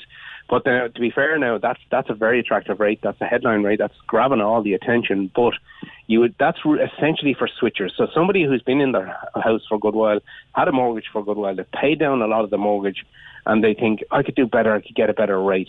Uh, those people, if they've built up a good bit of equity in their home, they qualify for that that rate. Because if you're a first time buyer, that rate applies to you as well, but you'd need to be buying the house with an enormous um, uh, deposit, a deposit of 40% or Oh, more. crikey, right. So, you, so it's not going to apply to a lot of first-time buyers. Right. It will to movers and it will to switchers. Uh, but, I mean, their other rates are good as well. They're either the best in the market across a whole range of different rates, Yeah. or else they're, they're equal to the market. So they are, they, they, they're coming in lower. They're putting pressure on. AIB has responded. Expected response now from Bank of Ireland. That, that that's the upside when you see AIB and, and Bank of Ireland responding. That's the upside, trying to bring us down to rates more uh, in line with the rest of Europe. Is there a downside though? Um, I don't see a downside. I mean, you know, they're a big bank. They're well regulated. It seems to me. Uh, you know, how can there be a, da- a downside? If we're be, if we're overpaying for mortgages, I can't see a downside in, in a foreign player coming in here and, and putting it up to the to competition in the market. Uh, we've been calling for this for a very long time. You know, we people have wanted this. The the, the, the lads have had it too cozy for too long. You know, the, the AIB and Bank of Ireland would have the lion's share of the market you have the more nimble players, the smaller players, the likes of KBC, Permanent, and Ulster. They've they've good rates. They tend to have better rates, but they have a small market share. So this will rattle.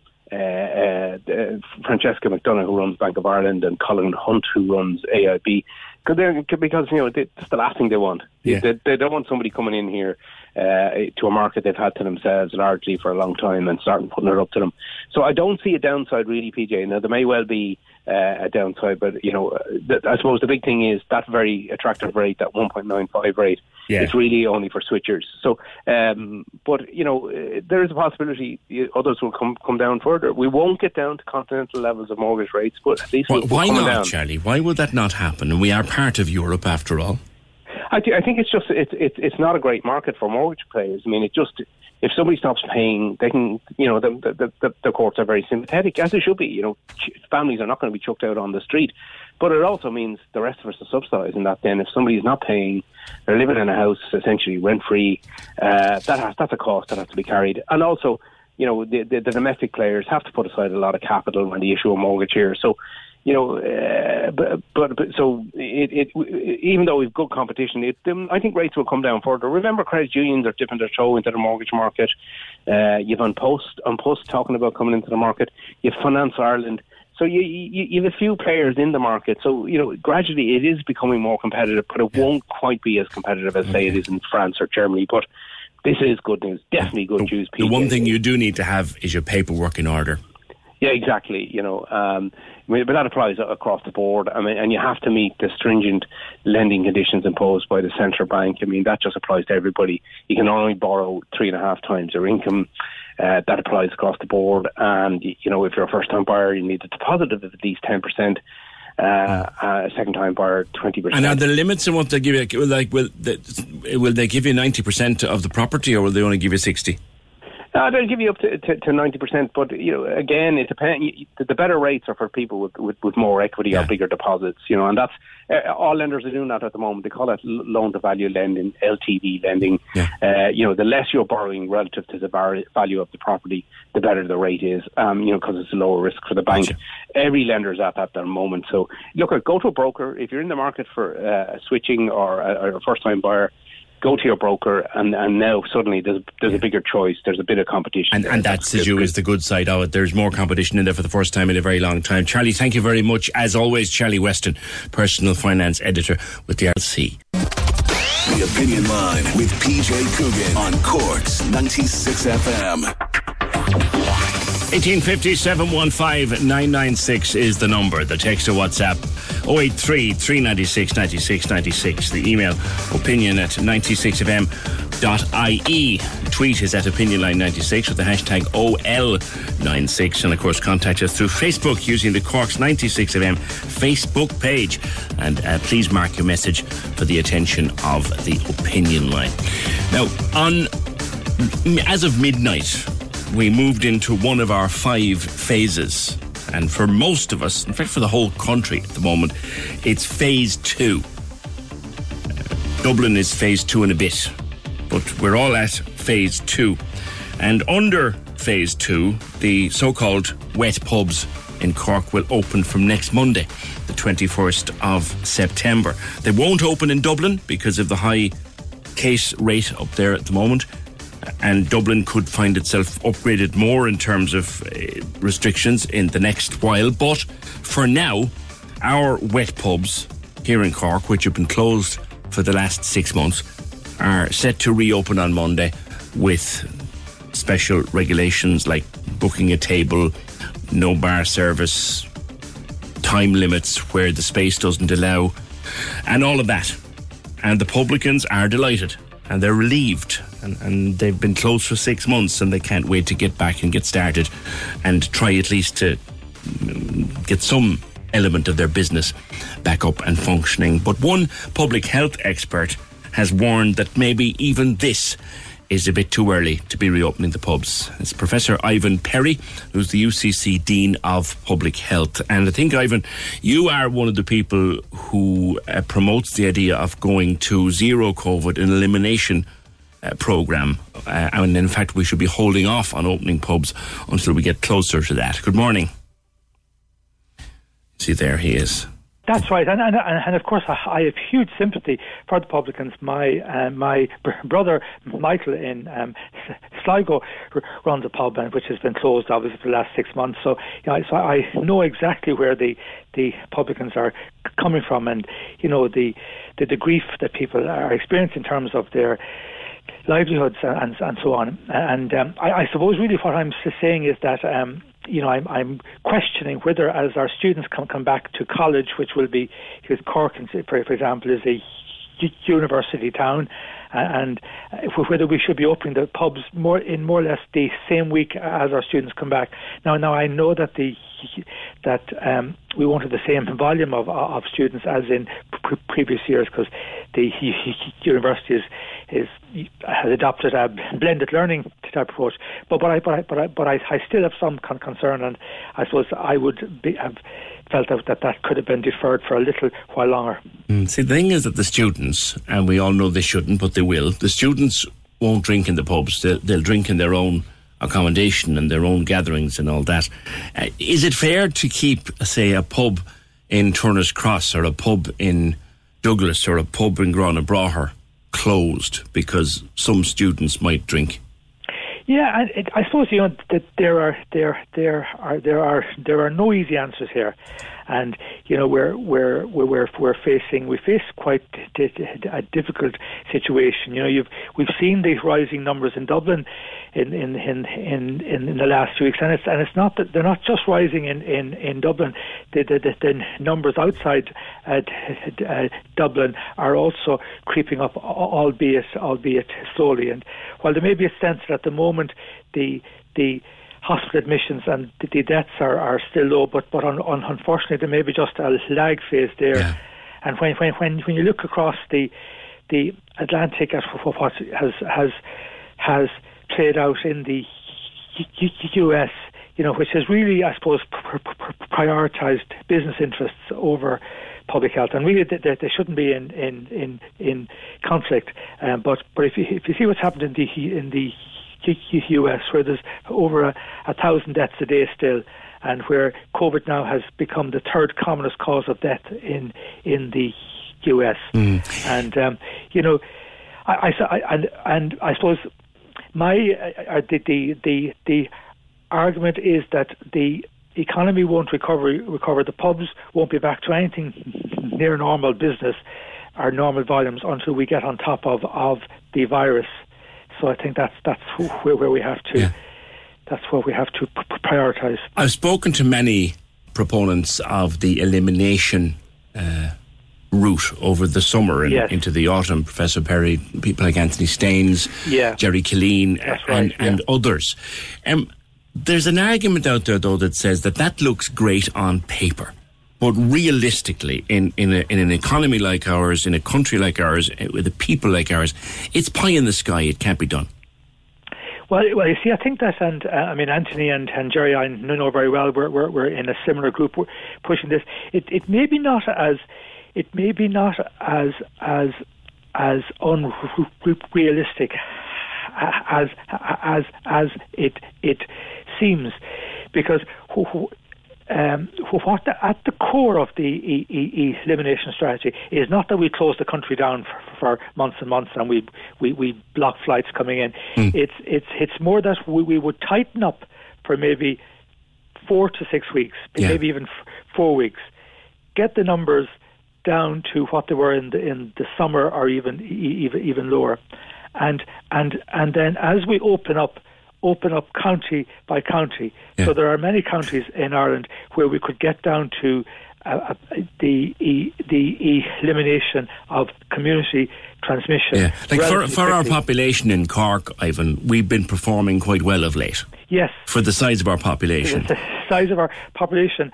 And you see, if, if we could get Cork, or indeed, let's say, Mayo or Sligo or whatever, down to really low levels, where the elimination strategy kicks in then is that you would say, and, and this is obviously there's some sacrifice here, you would limit travel bet- between counties that are in the sort of green zone and counties that are still in the red zone. Yeah. And then you concentrate your firepower on the red zone counties. Like, is it idiotic of anyone to be planning a leisure trip to Dublin at the moment, Professor Um, Perry?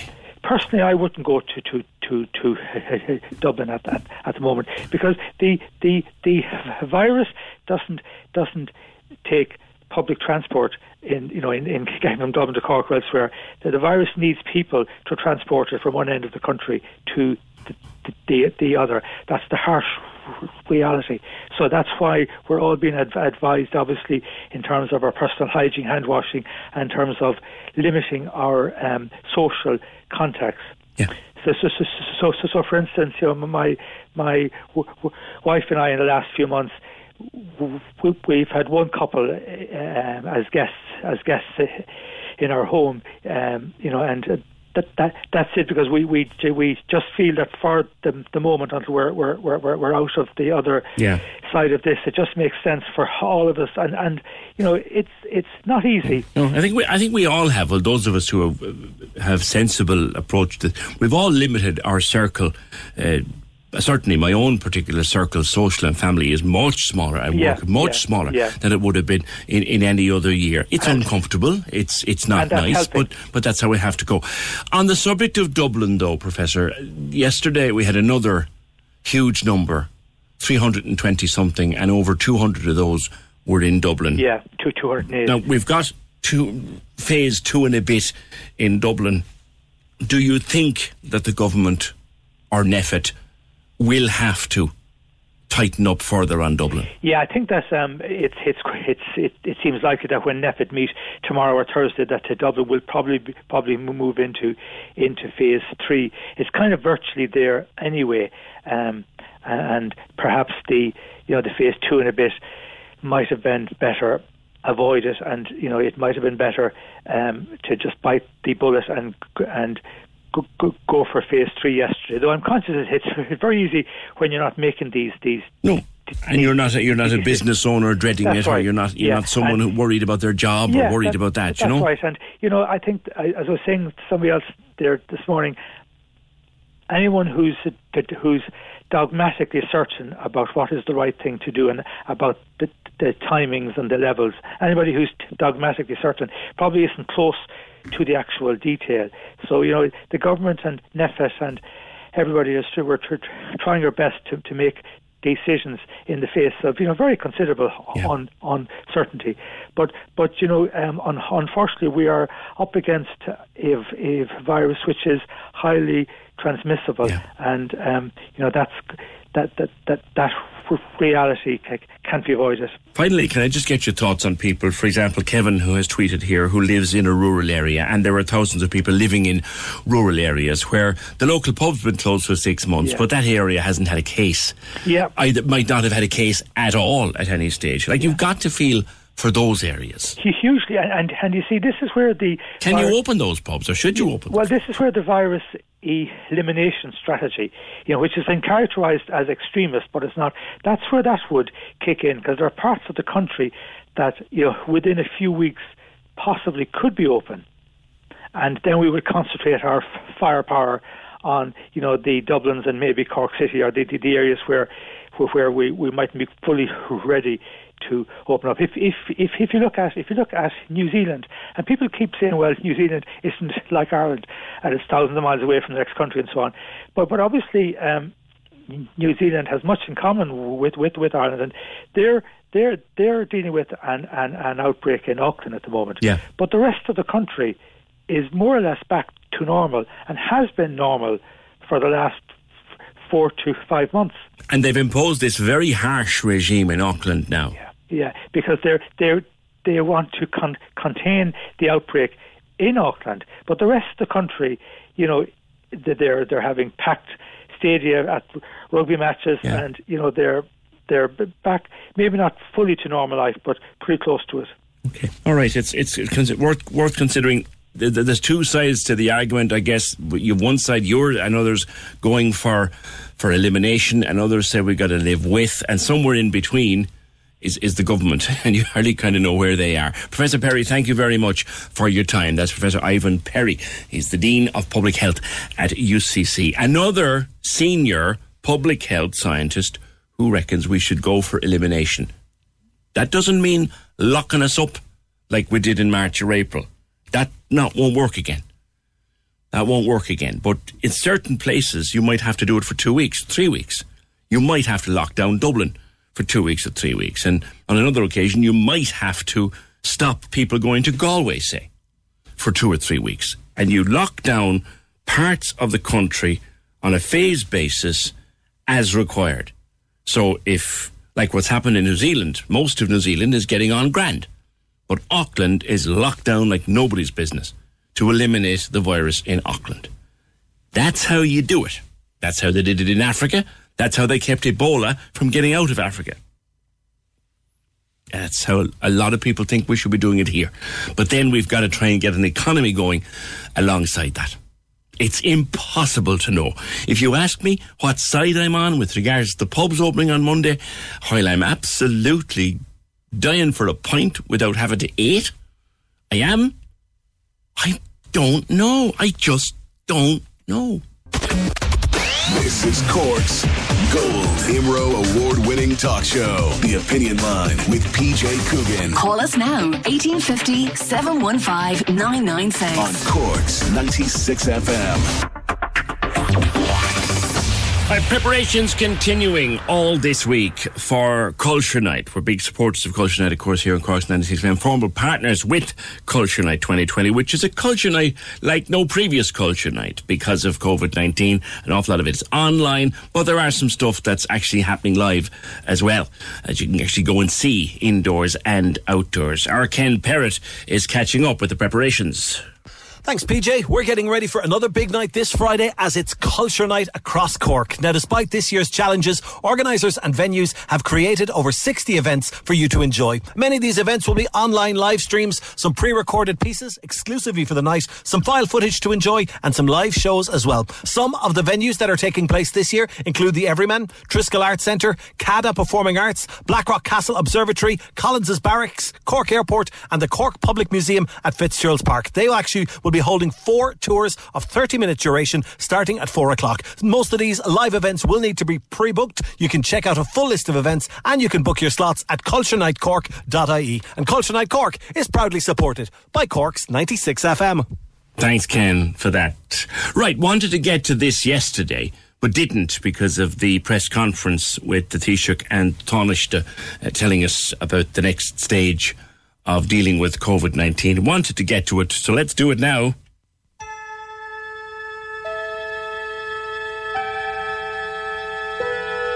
Space, the final frontier.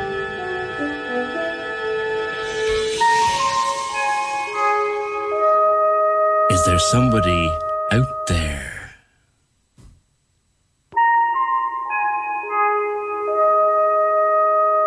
Oh, there is. There just might be somebody out there. Is there somebody out there?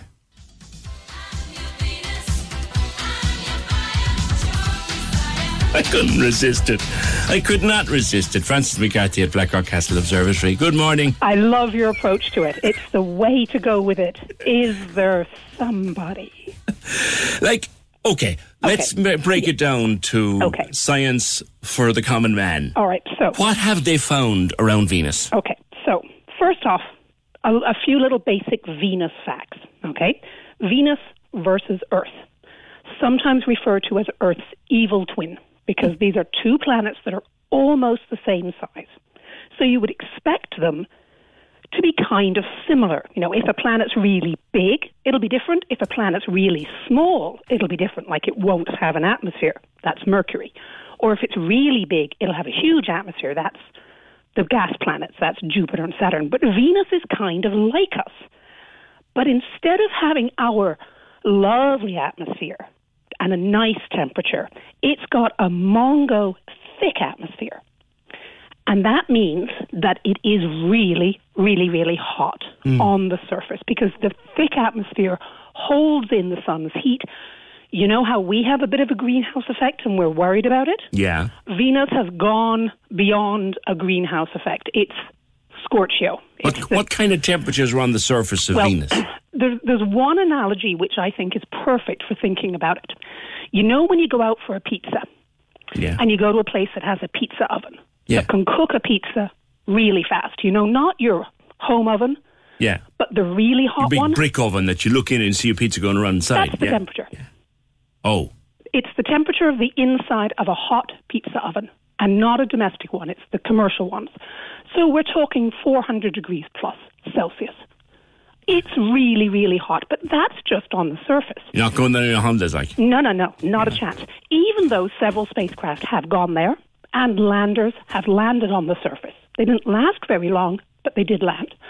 So from that, we know as they descended through the air of Venus, going down to the surface, that if you're in the clouds, the temperatures are okay. Mm. So it was suggested a while ago that if the temperatures are okay in the clouds, what about living things in the clouds? Because they would have a little bit of water, possibly. Yeah. They might have some other chemicals, and if they were small, you know, we were talking microbes here, Yeah. they could float around in the clouds. And we do have microbes in our clouds. Yeah. So we, we, we know that this could happen. So what has come out is a couple of Earth-based telescopes have looked at Venus and discovered a signal that matches a particular chemical. And that chemical, it's called phosphine, is a particularly nasty chemical here on Earth. It's made inside the gut of certain creatures, including, I understand, penguins. Okay. Okay. It's made from bacteria, particularly if they live in a place without much oxygen.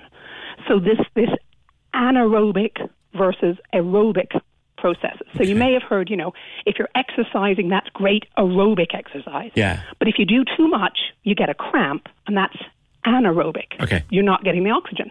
So there's a way to get this chemical on the earth from living things. Right. But it's not the only way to get it. So this chemical has been spotted just barely. Right. Like they've really squinted at what they're looking at because it's a tricky thing to spot from the ground. So, so what we have found, Francis, is It- not little Venusians going No. around in special cars We have possibly found a chemical, that supports possibly, life. which possibly is produced by living things. Yeah, okay. Okay, so there's a couple of possibilities. But the incredibly cool thing about this is Venus is close enough that we can go have a look. Right. Okay? And so if we can match the maybe signal with a let's go have a look, it's a really close planet. I mean, you can see it in the morning sky. Yes. If you're if you're up early in the morning and you look east, it's the honkingly bright one tomorrow morning. It's gorgeous. And it's not that far away. So looking at this planet, and even if we say, okay, this kind of signal, we went and looked and there isn't anything, it tells us more about those planets that we've no chance of visiting. So planets around other stars. So this is fabulous for the idea of is there life not just in our solar system, but in another solar system? I would be one of these people, Francis, who from the time I was a small boy watching Star Trek, as you can hear from the audio Yep. there, I have never, I've always refused to accept that we are alone.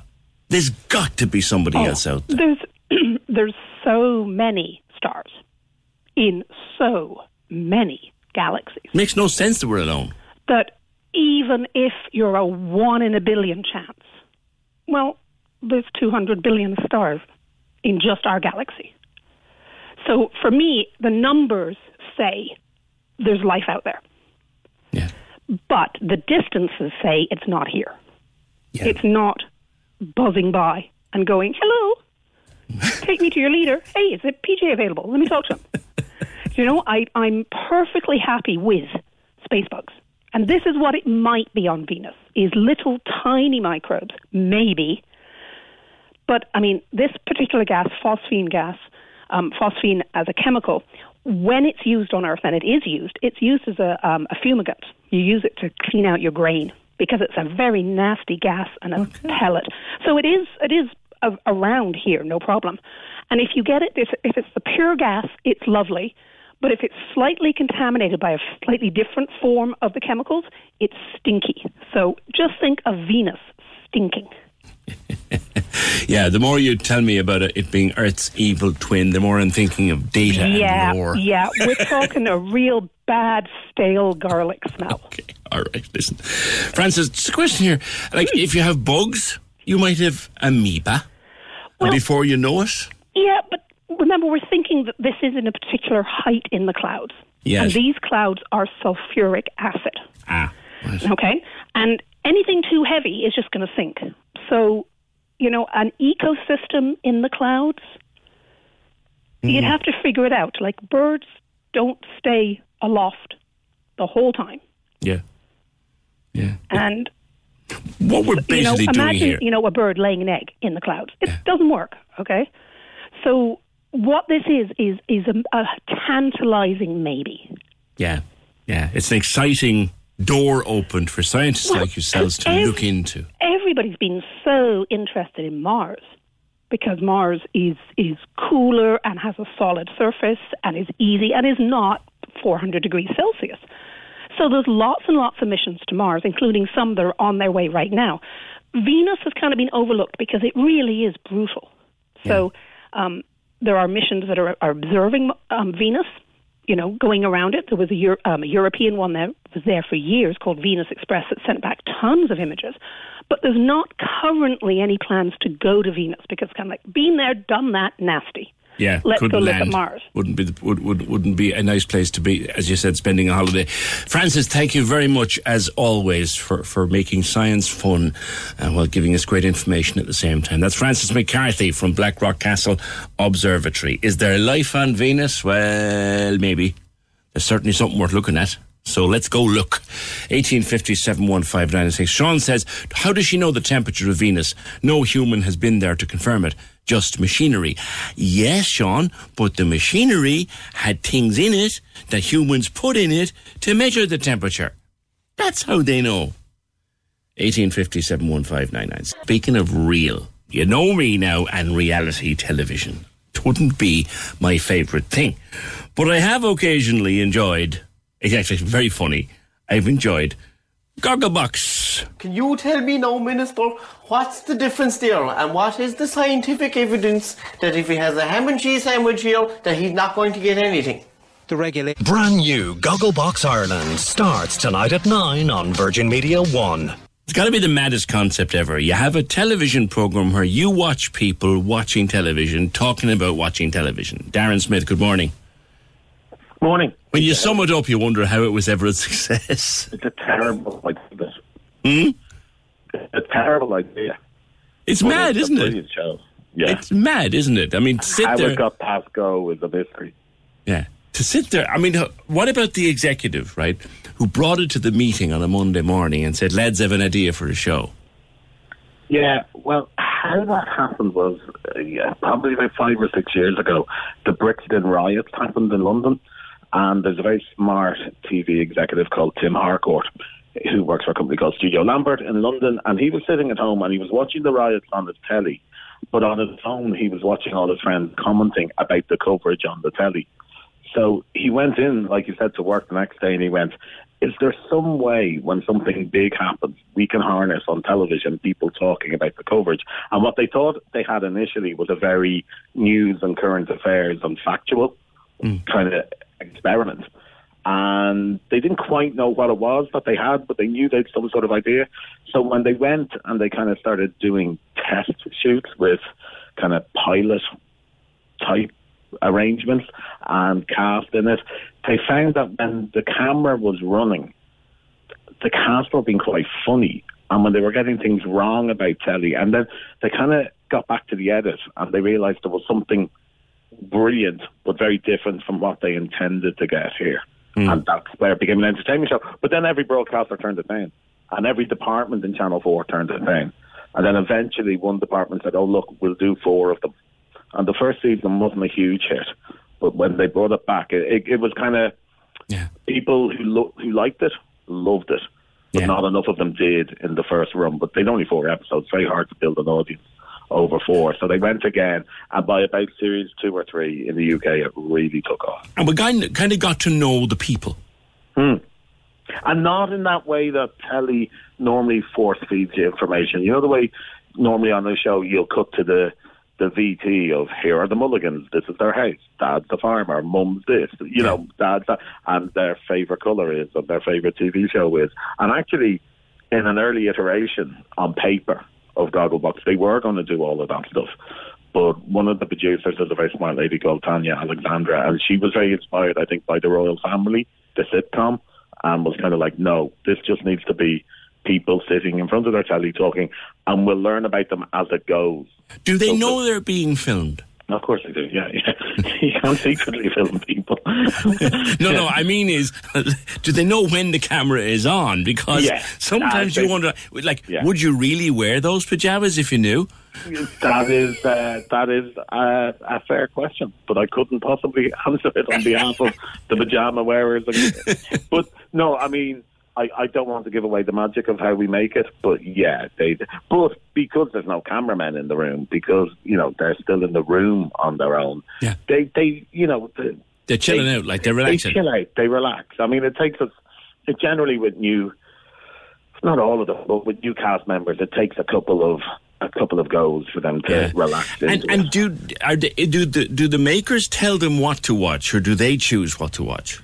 Uh, we would because we would need everyone watching the same stuff. Same thing. So you, yeah, Oh, yeah, okay. yeah, yeah. Okay, okay. So we've we got a Cork uh, an involvement in this series with Donald and Dale. No, Dawn. no, Dawn and Dale. Dawn and Dale. Okay, well, Dawn and Dale. Okay, Dawn and Dale. And we've got Ca- can I? Is it Canaan? The Kibalanas, is it? Yeah.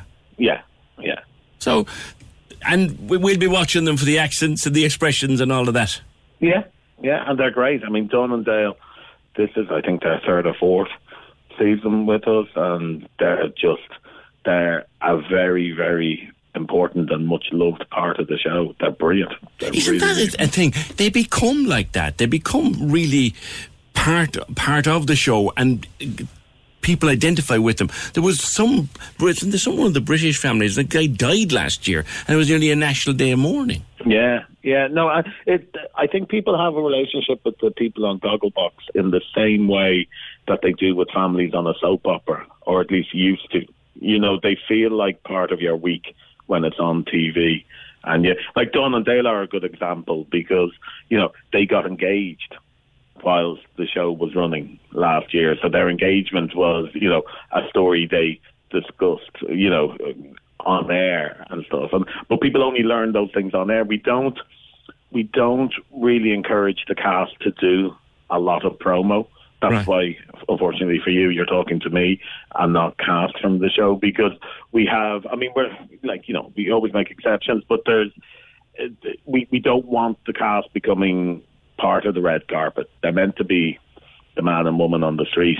Yeah. you know what I mean, giving their view, and if suddenly they're part of a kind of more uh, celebrity world, it, they, that it dilutes their voice. But they're in that very fishbowl that can very quickly make them celebrity. Yeah, we were kind of very concerned about that at the start, but this is our sixth season now, and it hasn't happened here. It has happened in the UK. They've a sharper uh, celebrity fishbowl or culture, but over here, uh, we've kind of we've protected people from doing too much stuff. You, you can't really you can't really protect them. Like if if you if they if they live in Mallow, for example, and they're going down to say, "Hey, this is your one off Gogglebox." Ah, yeah, but that that's yeah, we can't protect them from that. You're right, but in terms of we're not putting them into you know other celebrity shows. We're not we're not kind of booking them out for public appearances or anything like that. But but because it's a loved show, because people like it so much, they don't get negativity. We like we we were very conscious, you know. Online can be a bit of a swamp, as I'm sure you're aware. Yeah. And we were very conscious of this, and still are, that if any of the cast are getting negativity online, but like.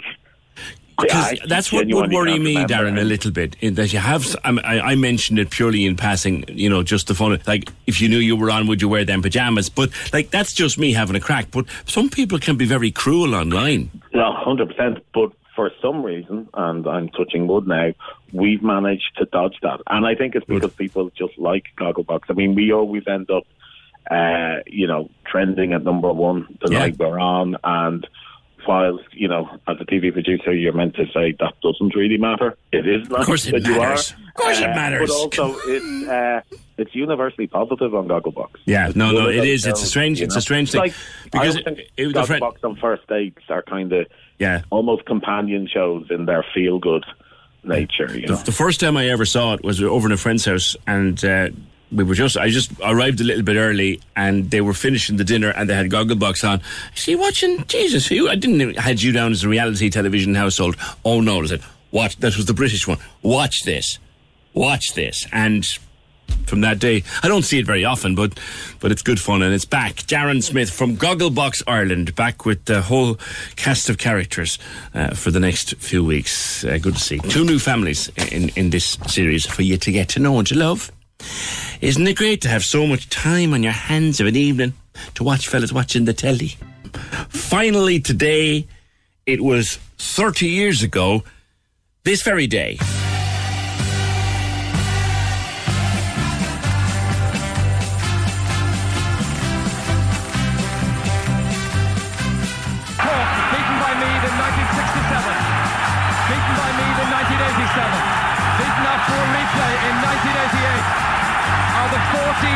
14 prevail in front of their loyal band of fans. The subs wait. The double has been achieved. It's Cork's All Ireland. It's Cork's year. The double in hurling and the double in football. Phil Finbar McCarthy of Cork's 96 FM Sports. Hey, Beach. How are you, boy? 30 years ago today. Some memories, though, wasn't it? Oh, incredible. Absolutely incredible. I, I was actually in the Lower Hogan stand for both of those games, and it was just absolutely fantastic. The hurling one, as everybody knows, kind of came over the blue, but the footballers hadn't been beaten in 87, had to beat Meath in 89. I remember I was speaking to Larry the other day, I'd done a good interview about his book, and I was sitting alongside the John Coleman, for- who was on the 73 team that won the All Ireland, and he said to me that day, he says, Finn, we have to win here today because will take the glass off of last year's victory over Mayo. Cork, that Cork team had to beat Meath, and they did. And, you know, it's just a magical, magical month. And, you know, Page, we came very close to doing it again in 99. We won the hurling and lost the football. People So- forget that, actually. Yeah, that, Yeah. that came really close. Yeah, yeah. Yeah, really, we lost to Meath. We should we should throw Meath out of the championship. you mentioned you mentioned Larry, and, and he's on he's on the other line. Larry Tompkins, good morning. Morning, Peter. How are you? Good. Thirty years ago, does it feel as magic as it did that day? Look, uh, it doesn't seem 30 years ago, but look, uh, as Finbar said, a magic, magical memories, and uh, look, brilliant for Cork people, brilliant for hurlers, footballers, and indeed the whole of the whole of Cork. Uh, just magical coming back down to the to the capital and uh, seeing so many people there on the Monday night. It was just just incredible. It's hard to believe that it's 30 years, PJ. It's gone so fast. Tomas Mull was, of course, the hurling captain that year. How, Tomas? Hi, PJ. How are you doing? Great, no, good, good, sir. Great nostalgia this month, and and it's important too because this was never done since. I mean, the chances of it never having been done again, and it probably never will be done again now. That Well- must. How does that sit with you? Uh, well, uh, I suppose 30 years on, uh, you'd be kind of saying where we, we should be the forgotten people in terms of like we, we we're probably the only county outside there that have the chance of doing it again. And look, I've I've said already this morning elsewhere. I said, wouldn't it be fantastic? We've the county season starting in the next couple of weeks. Imagine Christmas week down around Pana. we, have the two, we, we have the two of them arriving again. With two, meter, with two meters between us, lads. There are two meters between us and the Christmas shopping and everything. Wouldn't it be fantastic? And the Christmas lights are up, and um, even if we got one, I think we'd be happy. You know, Yeah, so mem- that, the- that, that's something to look forward. And I think, yeah, we, we have a chance of doing that. Yeah, Finney. Of course, we should remember the, the ladies did did a double too, didn't they? Well, they've done it a few times in the last number of years. The, the ladies football and the Cork team have done it, and uh, you know, all credit to them. But there's something special about that that year, 1990. And when the two lads were on there, uh, PJ, lots of talk about people that played central roles in that. I think the two lads were captains. And they led by example on and off the field. They were outstanding players, outstanding individuals on and off the field, and they were great characters having your team. And when we talk about this fella doing that, Larry and Tomas were centres of victory. They were outstanding leaders on the field, and they were a credit to their clubs and to their, their families and everything. And they, they were brilliant captains, and it's only fitting that we should have them on today because two great guys and two outstanding individuals. Teddy's worth it's a mention too, isn't he? Who? Yes, Teddy? I think I think TJ. yeah, if I could come in there. Um, look, I know, and I thanks Finbar for your, for your sentiments. They're absolutely fantastic, but it's not about the individual, right? And it's it's about the team. And look, uh, I'm conscious of the fact that I was just a member of a team. I was lucky enough and privileged to be captain. I'm sure the same with Larry, but we don't unbelievable players. And I'm talking about goalkeeper Outjar Cunningham on the hurling side. We're right up the corner for with John Fitzgibbon, and I could go through the whole lot. But I have to remember, like Sir Gerald McCarthy, unbelievable coach, and, and Ken O'Brien, who was, who was our manager. He was just a, an incredible guy. And for us, to me, that was the collective, right? The team, the team was, was just massive, and the selection committee behind it, and that drove us on that year. And uh, yeah, you mentioned Teddy McCarthy, PJ. I think, yeah, special mention to Teddy. Being honest with you, very important man back in 1990. And that is something that will probably never ever be achieved again.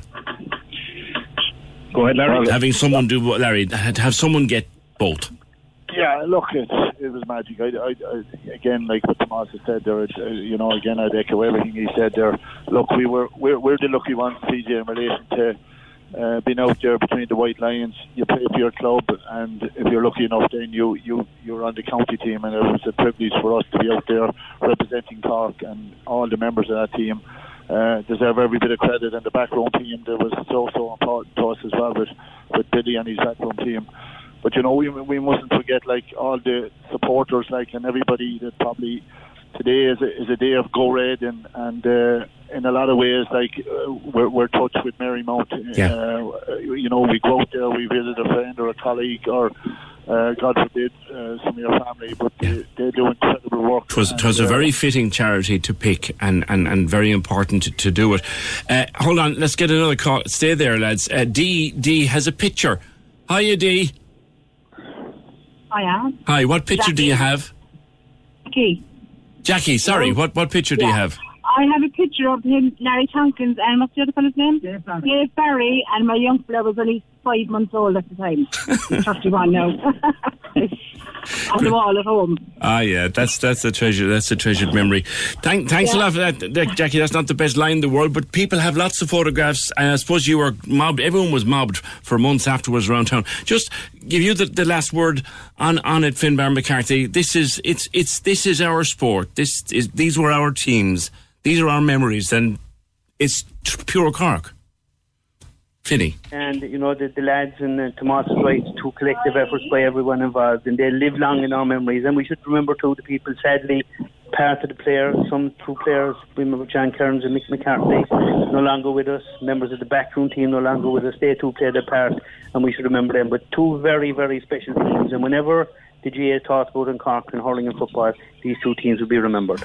And rightly so. Thank you, guys. That's uh, Larry Tompkins, uh, Tomas Mulcahy, and our own Finbar McCarthy, marking 30 years since the double. Remember the special shorts in, in Suits Distributors? All of the proceeds today are from the special double shorts are going to Marymount as part of the Cork Wears Red. Have a good day. We'll talk to you tomorrow. Planning for your next trip? Elevate your travel style with Quince. Quince has all the jet setting essentials you'll want for your next getaway, like European linen, premium luggage options, buttery soft Italian leather bags, and so much more. And it's all priced at 50 to 80% less than similar brands. Plus, Quince only works with factories that use safe and ethical manufacturing practices. Pack your bags with high-quality essentials you'll be wearing for vacations to come with Quince. Go to quince.com slash trip for free shipping and 365-day returns.